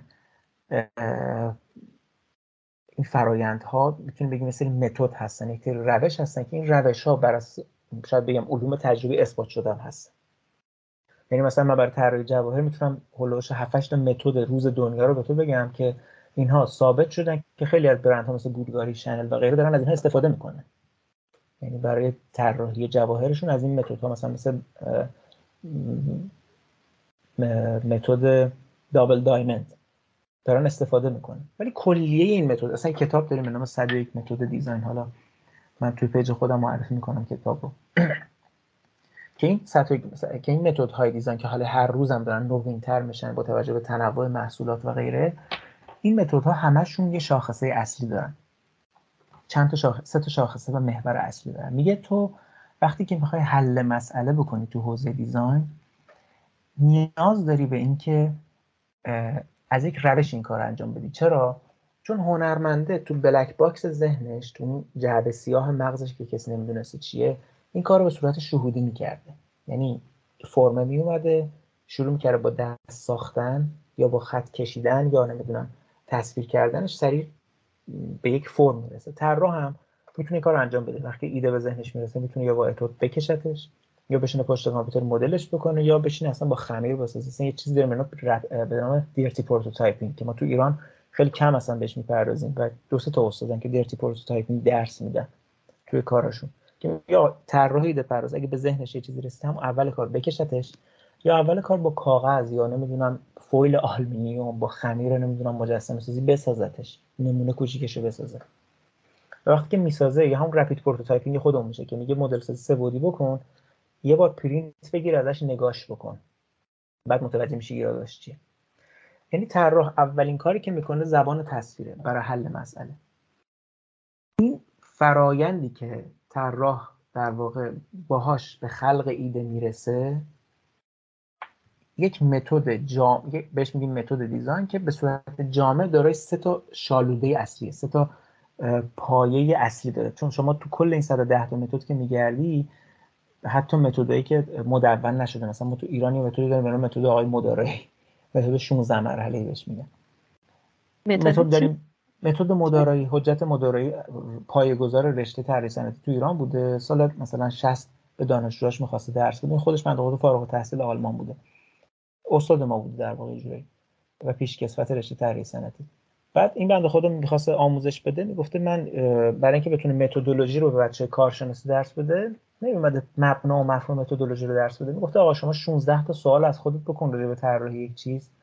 اون 16 تا رو به ترتیب که جواب بدی کار طراحی شده. مثلا راجع به چیستی چرایی نمی‌دونم نمونه معادل آیا وجود دارد و غیره. اینو میگم بهش میگم متد مدارن حالا تو متدای دنیا همینها بهش پرداخته میشه. ولی کلیت داستانی که دانشمندی به نام لافسون میاد یک بار برای همیشه یک بیانیه یک مانیفست درست درمون راجع به متدا بیان می‌کنه. میگه که آقا تمام متد هایی که تو دنیا روش های طراحی که تو دنیا هستن سه تا گام بزرگ دارن. گام اول گام آنالیزه. یعنی اصطلاحا میگیم بحث ذهنیت واگرا. تو گام آنالیز ایده باید هی بیاد تو ذهن شروع کنه خلاقیت پرورش پیدا کردن و اصلا مسئله اونجا مطرح میشه چون جمع آوری اطلاعات تو اون هیت هست تو اون گامه. یعنی چی؟ مثلا میگی من برای برند قرار طراحی انجام بدم. برند به من یه سری صورت مسئله داده. گفته آقا با یا مثلا یه مسابقه دارم شرکت می‌کنم یک curator یه مفهومی رو به من داده. مثلا مصطفی اسدالله curator چیز نیست. اومده به من گفته آقا با موضوع فیروزه مثلا زیور بساز خب؟ یک کلمه به من داده دیگه درسته؟ خودش هم احتمال داره یه سری چیزا رو به من بگه به عنوان mood board یا اون شرکتی که دارم براش کار می‌کنم به من گفته آقا من رقیبم فلانی و فلانی و فلانی مسئله اینه می‌خوام تو رقابت بازار از اینا عقب نمونم. مخاطب من این شکلی اینا رو میپسنده شما براتون یه مسئله به وجود میاد دیگه. ما میگیم توی فاز آنالیز کتاب خوبی هم داریم به brief design. جلد صورتی داره ترجمه تقریبا درست یا تعریفی نیست ولی کتاب خوبی تو کتاب راجع brief design راجع به همین فاز و گام آنالیز صحبت می‌کنه که میگه طراح به مثابه یک پزشکی که انگار می‌خواد بره درد و مرض اون بیمار رو بفهمه میره صورت مسئله شروع می‌کنه بررسی کردن با این گام ها خودش رو می‌ذاره جای بیمار نمی‌دونم کاملا مسئله رو درک می‌کنه و غیره و حتی به اینجا می‌رسه که این مریضی رو نباید درمانش کرد. یعنی ما یه جاهایی واقعا اگر من خودم این اتفاق برام میافتاد توی شغل خانوادگیم بود کار جواهرسازی دیگه. به یه نکته میرستم می‌گفتم که مثلا آقا اصلا ما همچین چیزی رو نباید وارد رقابتش بشیم. نسازیمش بهتره. چون اطلاف انرژیمون منابعمون نمی‌دونم ویترین مغازمون و طلای موجودیمونه. اصلا وارد این رقابت نشیم بهتره. ما چون تکنولوژیشو نداریم. مخاطبش نمی‌تونیم جور کنیم. یعنی بعضی وقت طراح تو فاز اولیه گام اول همون آنالیز به این نتیجه می‌رسه که نتیجه اینه که ادامه ندهد. خب پس گام اصلی و اولیه هر فرایند دیزاین گام آنالیزه که تو گام آنالیز ما طرح مسئله می‌کنیم و اونجا تصمیم می‌گیریم که مسئله رو ادامه بدیم یا نه. اصلا مسئله صورت مسئله اشتباهه خب؟ تو فاز آنالیز ما سعی می‌کنیم خیلی واگر رو فکر بکنیم. اگر قرار شد حل مسئله بکنیم فهمیدیم که این مسئله رو باید ادامه بدیم. روش داره میگیم آقا brainstorming بکن نمی‌دونم اتود بکن. دیگه method ایی که احتمالا باش آشنا هستی تو مدیریت و بازاریابی الا ماشاءالله که تو اینستاگرام package فروش ها راجع به این چیزا صحبت می‌کنه. به شما ایده پردازی و خلاقانه فکر کردن رو یعنی معادل آن چیزی که هنرمند به صورت شهودی داره فکر می‌کنن اونجا تو فاز آنالیز به شما میگه چیکار کن شروع کن راجبش فکر بکن و تحقیق بکن. مهمترین نکته در بحث آنالیز بحث مود و مود یعنی که کلمات مرتبط با مسئلت رو پیدا بکن کلید واژه های سرچت و نکته بعدی عکس ها و تصاویر. یعنی یه چیزی به نام پینترست اینجا اهمیت پیدا می‌کنه. پینترست گردی یک کار بسیار مهمی برای یک طراح و گوگل کردن البته. و من یادم سر کلاس تو دانشگاه اولین روزی که بچه‌ها میمدن سر کلاس بهشون گفتم لطف کنید پینترست رو نصب بکنید با اینکه خیلی الان منتقد این قضیه که همه شدن هنرمند پینترستی آره همه شدن هنرمند پینترستی ولی قصه سر اینه که اونها از فاز آنالیز بیرون نیومدن. وارد فازهای بعدی گامهای بعدی نشدن که تو همون فاز موندن. یعنی حل مسئله ابتداش با پینترست هست ولی ادامه داره. حالا اون دو تا گام دیگر بگم خدمتتون متوجه باشید می‌گفتم آقا پینترست رو نصب بکنید. اگر من روز امتحان آخر ترم. ببینم هر کدومتون روی, روی موبایلتون پینترست دارید یک نمره به نمره امتحانتون اضافه می‌کنم. من برای این کار برای اینکه تشویقشون بکنم بچه ها رو به داشتن پینترست و گشتن.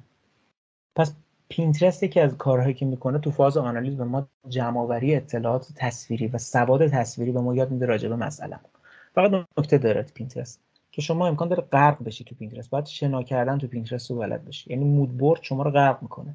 امکان داره اصلا جهت تو عوض بکنه. تفکر واگرا بدیش اینه. فرد وقتی داره مسئله رو راجبش اطلاعات پیدا می‌کنه انقدر بعضی وقت واردش میشه وارد heat ش میشه که گم می‌کنه صورت مسئله رو. اونجاست که ما وارد گام بعدی میشیم. از گام آنالیز میریم وارد گام synthesis میشه اونجا دیگه تفکر واگرا باید تبدیل بشه به تفکر همگرا.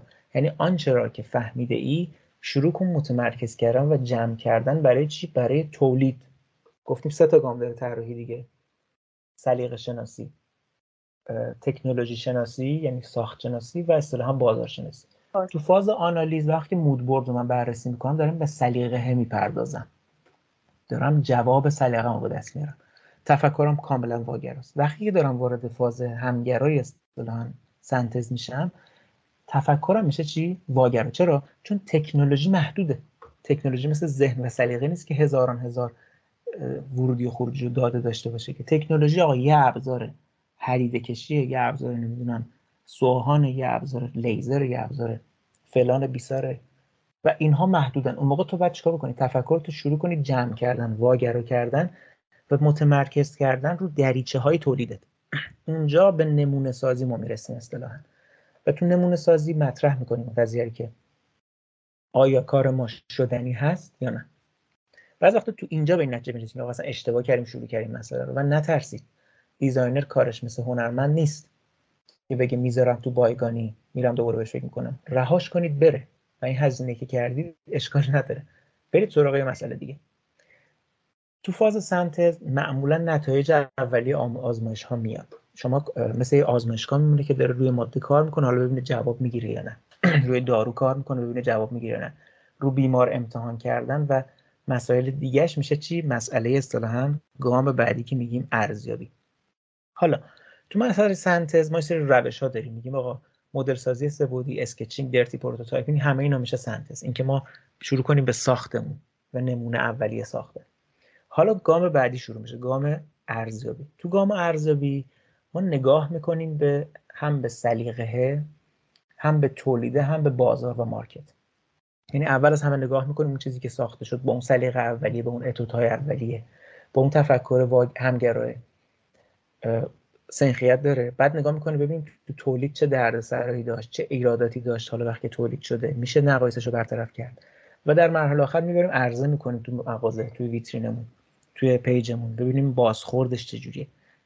جمعبندی چیزی که شما در اولویت دارید که بهش میگیم مثل هم پرسش نامه شما که تکمیل میشه شما رو برمیگردونه دوباره سر فاز آنالیز. یه چرخه رو دوباره چیکار می‌کنید تکمیل می‌کنید و احتمالا دوباره تو فاز آنالیز سری اطلاعات اضافه و کم می‌کنید دوباره تو فاز سنتز سری چیزا رو کم و زیاد می‌کنید و یواش یواش کار میره به سمت تحقیق و توسعه و نهایتا در مثل خیلی از خودروهایی که تو دنیا با ایرادات فنی ساخته شدن اصلاح شدن و به نمونه های خوب رسیدن. مثل خیلی از موبایل ها لوازم دیجیتال و خیلی از product های دیگه. طلا و جواهر هم دقیقا همینه.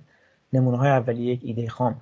اول اومدن بعد یا توسط خود شما تصحیح شدن یا توسط رقیبتون. یعنی شما به محض اینکه تو فاز سنتز بودید ایده لو رفته شرکت رقیب اومده کار رو انجام داده یا تو فاز ارزیابیتون پشت ویترین اومدن ازتون عکس گرفتن دوستاتون انجام دادن. و این اتفاق تو جواب که الا ماشاءالله اتفاق میفته یعنی مثلا شما اگر ابداع کننده یک روش نوین توی هیته طراحی جواهر باشید مطمئن باشید به محض اینکه پیجتون اولین ارائه کننده تصاویر اون ایده باشه چند نفر دیگه اون رو شروع می‌کنن. از اصطلاح پاشون می‌ذارن رو شونه شما از پله شما استفاده می‌کنن برای اینکه بتونن اطلاعات خودشون رو کامل تر بکنن. و ما همیشه اینم بهتون بگم پامون روی دوش خارجی ها هست توی این مسئله. یعنی که ما از خارجی ها یاد گرفتیم. خیلی از ترند هامون از خارجی یاد گرفتیم. کلیت داستان اینه. حالا من کلمه ترند رو هم به کار بردم. یه بحثی که توی هنر هم مطرحه و من مقفول مون توی صحبتام که تو آموزش هنری در واقع مهم هست و ما تو آموزش دیزاین هم باید مطرحش بکنیم بحث ترند شناسی و سبک شناسی و این خیلی مهمه. تو ایران هم چیزی که به عنوان طراحی جواهر الان حالا شاید به عنوان اطلاعات پایه طراحی جواهر بیشتر مورد اقبال قرار می‌گیره همین بحث سبک شناسی شما سری دوستان هستن که توی اینستاگرام تولید محتوا می‌کنن. بیشتر اگه اگه دقت بکنید اولین اطلاعاتی که پیج های مربوط به طراحی جواهر ارائه میدن یکی مباحث آنتروپومتریه که زنجیر باید چقدری باشه نمی‌دونم انگشتر باید چقدری باشه اینا. بعد میرن سراغ اصطلاحا تاج ملکه انگلستان جواهر نمی‌دونم سوفیا لورن و مسائل این یعنی تاریخچه های جواهر رو بیان می‌کنن و ترند های جواهر رو. به خاطر اینکه راجع به تاریخچه کتاب زیاد نوشته شده. مطالب تو اینترنت زیاده. و نکته مهم اینه که اصلا اهمیت داره فهم تاریخچه. تو آموزش هنر اگر تاریخچه وجود نداشته باشه عملا ابتر هنرجو هنر آموز. چرا؟ چون یه بخشی از اون الهاماتش فقط که از طبیعت که نیست که از ترند و رویه هم هست. و ترند اون چیزی که رویه بازار هست. چه در قدیم و چه در جدید اصلا ایده میده به هنرمند و اصلا باعث میشه تا اون بحث توی بحث طراحی گفتیم یه بخش بازاری وجود داره که اون بازار رو باید بفهمه. 90 درصد اون بازار ترند بازاره. که بدون آقا منی که مثلا دارم تو بازار تجریش کار می‌کنم ترندش چیه؟ تو کریم خان چه چه ترندی داره؟ بازار امامزاده حسن چه ترندی داره؟ بازار نمی‌دونم میردامات چه ترندی داره؟ الهیه و جاهای دیگه که تو تهران دارن کار می‌کنن کار جواهر می‌کنن چه ترندی دارن؟ من اگه خواستم تو بازار چه اصطلاحا آرچاپ ها باش بفروشم و کار انجام بدم باید چه اصول رو رعایت بکنم؟ کارم بخواد بره خارج از کشور باید چه اصول رو رعایت بکنه؟ اینها میشن رویه شناسی میشه هنرمند شناسی تاریخ شناسی و اصطلاحا ترند شناسی این یه مبحثی بود که مخفول مونده بود توی صحبتم راجع به چیز. و توی بحث دیزاین هم دقیقا تو بحث ارزیابی ما به ترند برسیم چه تو بحث ارزیابی؟ که تطابق بدیم آیا این چیزی که ما خلق کردیم با ترند و رویه یکسان هست و از اون ور هم تو بحث آنالیزمون. یعنی ما جدا از مود بورد و مود بورد و مود بوردمون و مدل هایی که اصطلاحا می‌پردازیم برای مدل های تصویری که برای آنالیز اطلاعاتمون می‌پردازیم مثل پرسپچوال مپ و غیره بحث ترند و رویه رو هم چک می‌کنیم که کاری که می‌خوایم انجام بدیم آیا ترند هست یا من این مثال راجع به ترند بزنم. توی خودروهای دهه 70 و 60 میلادی یک ترندی وجود داشت به نام شیشه لچک. شما پیکان ها رو یادتونه؟ یه دونه شیشه مثلثی شکلی تو ستون A وجود داشت. حد فاصله ستون A و B. الان کدوم خودروی می‌بینید شما که لچک داشته باشه؟ اصلا لچک حذف شد. یا سپر کرومی ترند بود در خودروها. بعد از مرور زمان سپر کرومی وارد بدنه شد و جذب فرمی از اصلا سپر شما قابل تشخیص نمی‌تونید بدید. سپر تفاوتش با خود بدنه چیست؟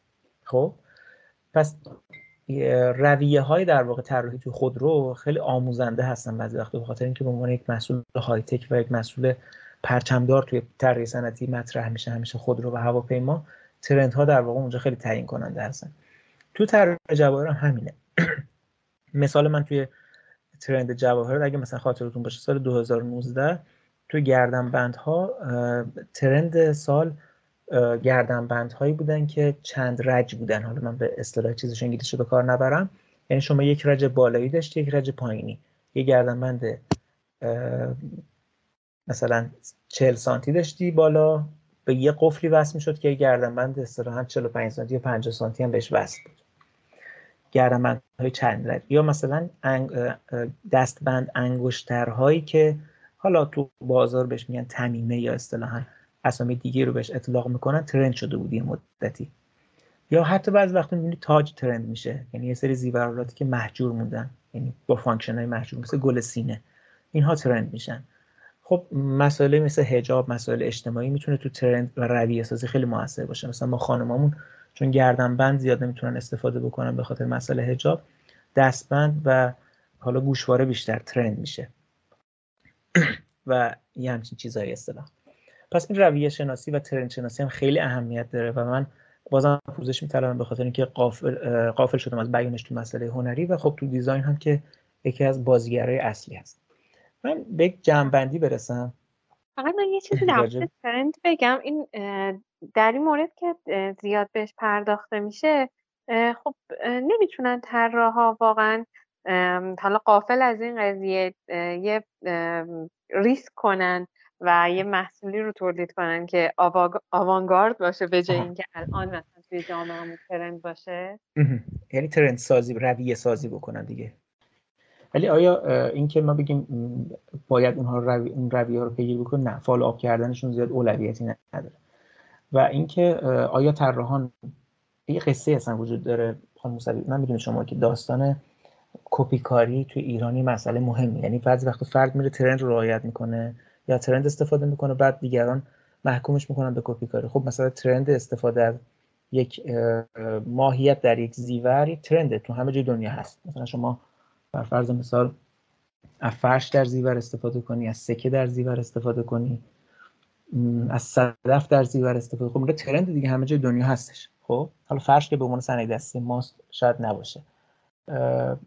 ولی خب میگیم اون فرد اولی کرده به نحوه استفادهش دیگه نحوه استفادهش نشون میده که طرز نگاه آفرین نگاه تو. که حالا من راجع به بحث کپی خیلی دلم می‌خواد یه بار مفصل راجبش یا تو هم پیج خودم یه چیز صحبت بکنم که اصلا وجه افتراق اینها کجا کجا میشه تشخیص داد کپی رو از اصل.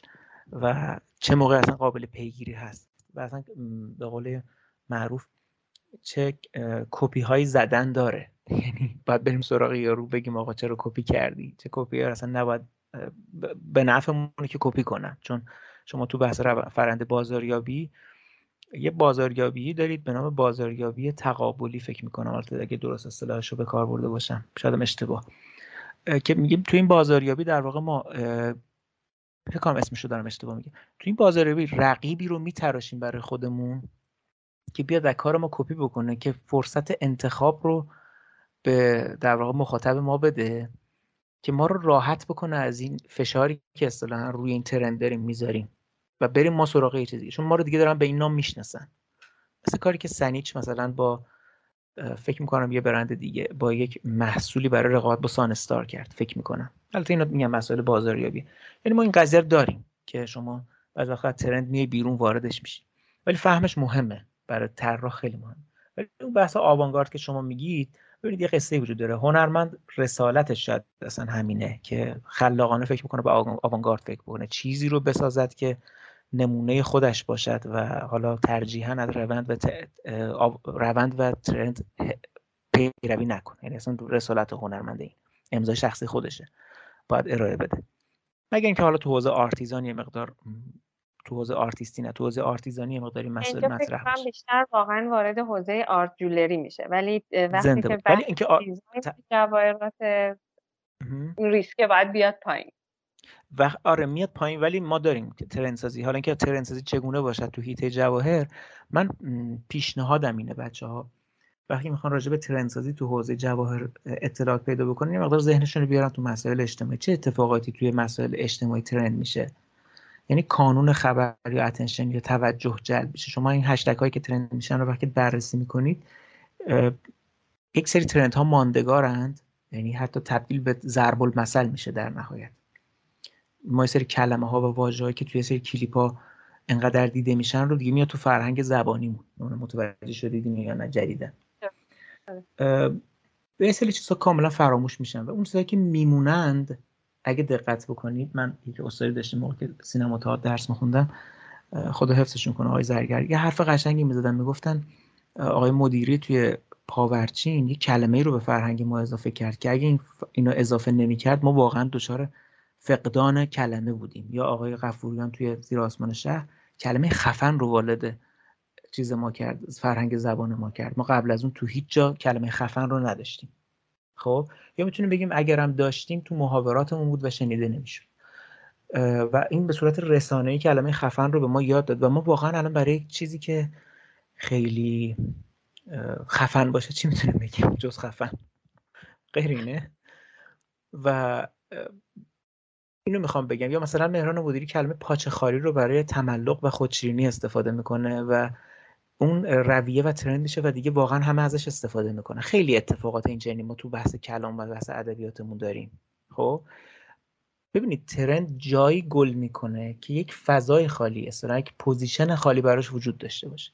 شما موقعی می‌تونید آوانگارد طراحی بکنید و طراحیتون ترند بماند که شما یک چیز خالی رو دیده باشی تو اون چیز خالی پا گذاشته باشی به عنوان اولین نفر. و بعدش هم آقا بگی اوکی من گذاشتم و رفتم. فکر این نباشی که الان بر فرض مثال من این انگشتر فلان رو طراحی کردم حالا همه اومدن روش زدن. حالا برم بجنگم تو اداره ثبت بگم این کار من بوده. نه ولش کن. اگه ایمان کیا سال 89 دستبند چرمی رو برای اولین بار ترند کرد توی ایران که روش یه دونه بج یه دونه بج یا بگیم یه دونه چارم طلایی هک می‌شد و ارزش اصطلاحا طلایی که اون موقع شما می‌خرید به عنوان هدیه با یه روسری یا یه عطر برابر بود یعنی ترند هدیه رو با دستبند چرمی یعنی دو تا چیز رو ترند کرد. یکی اینکه دستبند چرمی رو ترند کرد یکی اینکه هدیه دادن طلا رو ترند کرد. و بعد از اون خیلی ها follow up کردن این قضیه رو نمی‌تونیم بگیم حالا ایمانی کیا بیاد تو دادگاه عدل الهی بگه مدیونتون کردم که رفتین این کارن. آقا دیگه تو تموم شده یعنی تو این کاری که کردی تو در ما به ازای این نام خودت رو به دست آوردی. این یه کار آوانگارد من کاری به مسائل حقوقش ندارم. میگم جایی ما trend مون ماندگار می‌شود توی design که جای خالی پیدا کرده باشیم. الا ماشاءالله من تا صبح می‌تونم مثال براتون بیارم که trend شدن این سری چیزها و نامشون هم ماندگار شده تو تاریخ طراحی. چون ار اولین بار تو اون position خالی در واقع اومدن اون کار رو انجام دادن. حالا position خالی چیست؟ چگونه به دست میآید؟ چیزایی که شما توی بحث ارزیابی توی ترسیم perceptual map نمودار ادراکی متوجه خواهید شد که یه سری الگوها داریم برای فهم فضا. فهم فضا که حالا فضای خالی چیه؟ تو بازار فضای خالی چیه؟ توی فرم فضای خالی چیه؟ تو سلیقه مخاطب توی آینده فضای خالی چیه؟ ما چیز داریم برای future design که میگه خیلی وقت دیگه ما گذشته رو شخم می‌زنیم حال رو شخم می‌زنیم معاصر رو شخم می‌زنیم. بعد میگیم خب اوکی دیگه هم همه چی همه رفتن پیدا کردن. بریم سراغ آینده. آینده چه اتفاقی واسه زیور میفته و ما در آینده چه کار خواهیم که چیزی که الان دانشگاه دنیا دنبالش اینه که میگه آقا این منبع تجدید پذیر طلا و جواهر که کثافت خالص استحصالش ظلم خالصه به بشریت و باید بیفته تو چرخه بازیافتی که چرخه استحصالش باید تعطیل شه. چون باید دیگه باید معادن طلاتون تو دنیا بسته شه که آدم کشته نشه واسش. نمی‌دونم آلودگیش وارد محیط زیست نشه و بعد همین طلایی که تو بازار هست به چرخه. و اگر قرار این طلا صرفا به عنوان زیور به چرخه یه بحث سرمایه‌ای هست. اونجا در واقع اطلافی اینا این مباحث مباحث روز اقتصادی دنیاست که میاد دانشگاه ها و اپروچ دانشگاه دیزاین رو می‌بره به این سمت که بگن آقا به جای طلا و جواهر بیایم محصول متریال های جدیدی عنوان بکنیم توی ساخت و توی طراحی و اونجا میشه ترند سازی. بهار دل کش رسید و دل به جا از آن که دل بردنی به فکر ما نباشد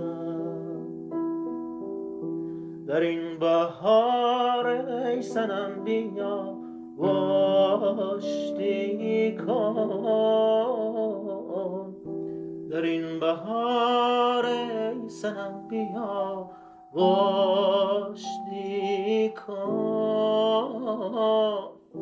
که جنگ و کین با من هزین روا نباشد که جنگ و کین با من هزین روا نباشد صبح دم بل بل بر درخت گل به خنده میگو نازنینان را محجبینان را وفا نباشد. وفا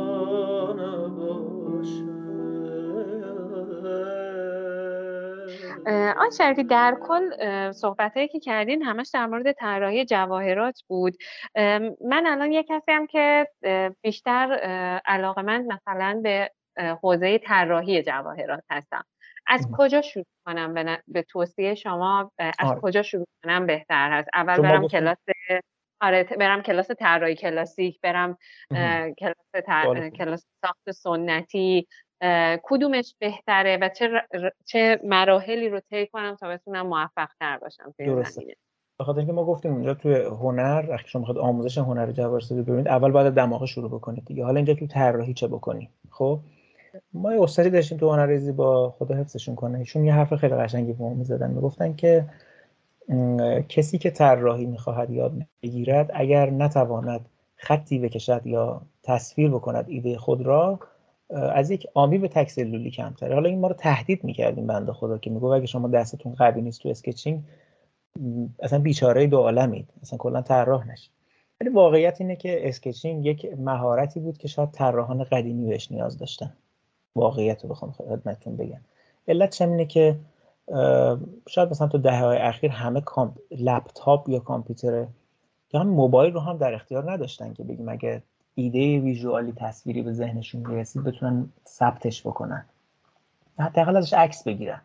یعنی من طراح بوده که یه چیزی دیده کنار خیابون خوشش اومده موبایل نداشتیم و دور نکاسی هم نبوده. چون خیلی از طراحا قدیم دور نکاسی باهاشون بود. می‌رفتن از سوژه ها عکس می‌گرفتن بعد می‌برن تو تاریک خونه هاشون تصویر می‌کرد ظهور می‌دادن بعد میومدن کلاژ می‌کردن و بعد تازه از اون ایده می‌گرفتن واسه کار. برای همین الان که دیگه همین موبایل داریم و جدا از اون یه دنیایی از تصویر در واقع به عنوان mood board ماست که تو پینترست و گفتم گوگل می‌تونیم پیداش بکنیم. اینجا زبان تصویری که استاد ما به ما می‌گفت باید با sketching شما بلد باشید اصطلاحا تصویر بکنید کارتون رو یا کلاژ بکنید چی میشه؟ من بهتون میگم که اینجا موبایل توی جیب شما و لپتاپ شما این کار برای شما انجام خواهد و بهترین کار برای یک طراح برای شروع فرآیند طراحی شاید الان دیگه بهتر باشه بگیم مدل سازی سبودی یعنی که بهتره که طراح از مدل سازی سبودی شروع بکنه.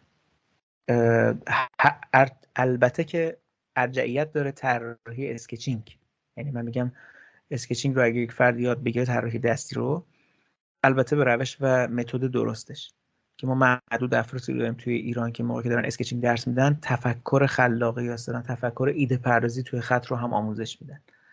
و این هم یادتون باشه sketching یک sketching پایه داریم که یعنی تو ما تو sketching جواهر اول باید یاد یاد بگیرید که چجوری می‌توانید یک جسم رو به صورت مجسم بکشید. بعد که کشیدید تموم شد تازه برید سراغ ماهیت جواهر. پس یه طراحی پایه همه sketching ها دارن. اگر مؤسسه به شما میگه که من به شما توی 16 جلسه sketching جواهر رو کامل درس میدم یه ذره شک بکنید چون خود طراحی پایه 16 جلسه طول می‌کشه. مگر اینکه شما پایه‌ای طراحی پایه رو بلد باشید. یعنی حجم سه بعدی رو حس پرسپکتیو کشیدن و درست و اصولی کشیدن رو یک حجم توی فضا رو بلد باشید. بعد تازه برید سراغ اصطلاحا مباحث تخصصی حوزه جواهر و بعد بحث آموزش خلاقیت. اونجا یک سری متد داره. من یه متد کوچولوشی که مثلا خدمتتون بگم. ما یه روشی داشتیم توی من به بچه‌ها معمولا ایده رو می‌دادم. گفتم آقا می‌خواین تو sketching جواهر وارد هیتای خلاقه بشین. خب همه شما بلدید. یه انگشتر رو بکشید. همه گفتن OK. گفتم حالا فکر کنید تصور کنید. یه دونه شونه داریم یه دونه مسواک. خب این شونه با انگشتر ازدواج بکنه. بچهشون چه شکلی میشه؟ بعد خب مسواک ازدواج بکنه با انگشتر بچهشون چه شکلی میشه. حالا مسواک با شونه ازدواج بکنه بچهشون چه شکلی میشه. یعنی فهم ژنوم product محصول تصویر فرم اونجا تو ذهن طراح باید شکل بگیره که بفهمه وقتی فرمی ببینه این فرم چگونه می‌تواند ترکیب بشود؟ چگونه از یک فرم ایده بگیره؟ بر اساس function ش بر اساس فرمش. اینا سری بازی ها و یه سری روش ها بود. یه کتاب خوبی هست. آقای نیرومند استاد عزیزمون نوشتن محمد نیرومند به فیل آبی فکر می‌کنم که راجع مسائل مربوط به خلاقیت هست. اونجا می‌تونن ایده بگیرن. یعنی تو فهم sketching رو بلد باشی بعد بتونی تازه ایده بگیری که کار شروع بکنی. و از اون برای مدل سازی رو بلد باشی بعد بتونی ایده بگیری که فرم تو به وجود بیاری. نه صرفا اینکه مدل سازی سه رو یاد بگیری sketching رو هم یاد بگیری. بعد اگر استاد بهت مشق داده باشه تو اون زمینه براستا مثلا یه ساعت فلان شکل رو بهت داده باشه گفته باشه اینو بکش تو فقط بلدی همونو بکشی و تو شدی نقاش جواهر. و مدل ساز هم همینطور. مدل ساز تمرین به تمرین یاد می‌گیره. من چیزی که دیدم در واقع دوستان یعنی چالش های فکری عجیبی واسه مدل سازی سه بودی شاید بعضی وقتا تو رشته طراحی جواهر به وجود نیارن. یک سری فرم ها رو میدن میگن خب این ماتریکس این پایه ها رو داره اینا رو فعلا کار بکن. بعد نهایت تمرکز طراح یا مدل سازی میشه که خب با اینا بازی بکنه. مثلا فرم فلاور رو چهار تا برگ اضافه بکنه کم بکنه و دیگه مسئله پیچیده تر رو شاید ذهنش قد نده. و حتی بعضی وقتا من میگم آقا شما به عنوان طراح لازم نیست. اگر امکان اینو نداری که بری کار مدل سازی سه بعدی یاد بگیری سیستمت قوی نیست. برو کار مدل سازی دو بعدی رو یاد بگیر. کار پترن رو یاد بگیر. خیلی از جواهرسازای ما الان هستن که کار دو بعدی انجام میدن. یعنی کار لیزر انجام میده کار نمی‌دونم اره کاری داره انجام میده و اونها هم خلاقه هستش. پس یه چیز واجب برای اصطلاحا طراح اولین نکتهش اینه که فهم اون سه تا مسئله اصلیه.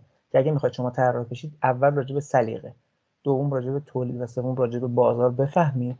و نکته بعدی اینه که ابزار خودتون رو برای ورود به طراحی پیدا بکنید. شما با اسکچینگ می‌خواید وارد هیته طراحی بشید یا با مدل سازی. این دوتا چون با زبان تصویر حل مسئله می‌کنن اولویت دارن. من اولویت سوم ساخته. چرا من اولویت سوم ساخت می‌ذارم؟ به خاطر اینکه متقاضی طراح زیاده. خب؟ ولی آیا همه می‌توانن امکانات تأمین هزینه های کلاس های ساخت رو چیز بکنن؟ خیلی واقعا پیچیده است این قضیه. کلاس های ساخت هزینه های سرسام آوری دارن. خود ابزاراتشون هم همینطور.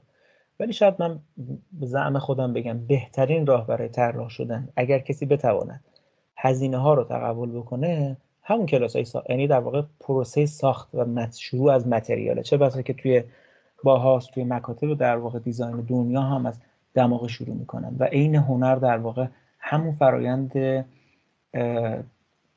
مستمر طولانی مهارت آموزی شما رو به یک فهم و یک شهود میرسونی که پشتبندش design هم هست. به واقع راه حل میانبر شاید sketching و مدل سازی سه‌بعدی باشه.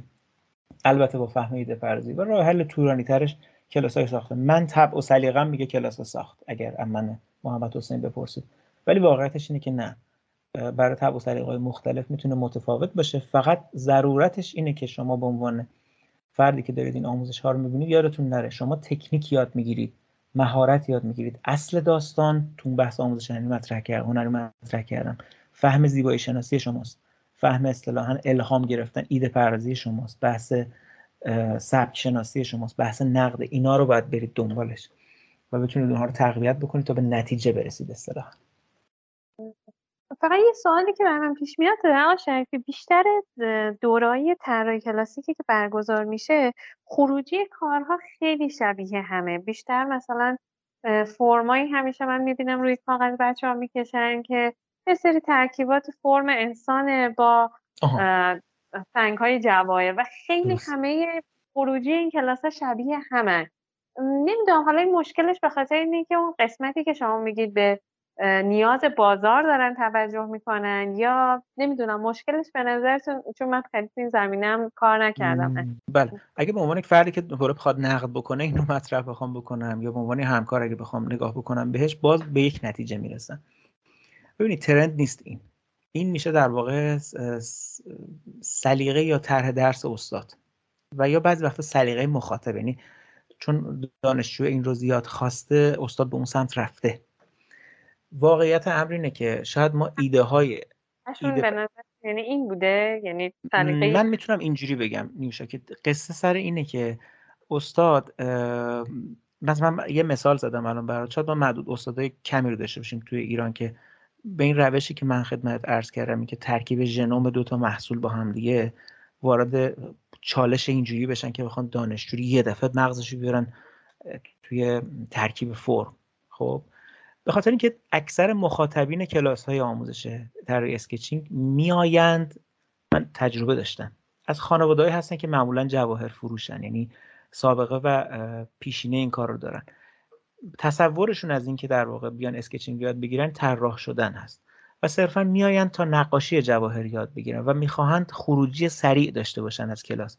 استاد به این نکته فکر می‌کنه که خب باید این آموزشش برقرار باشه. من اینجوری تصور می‌کنم.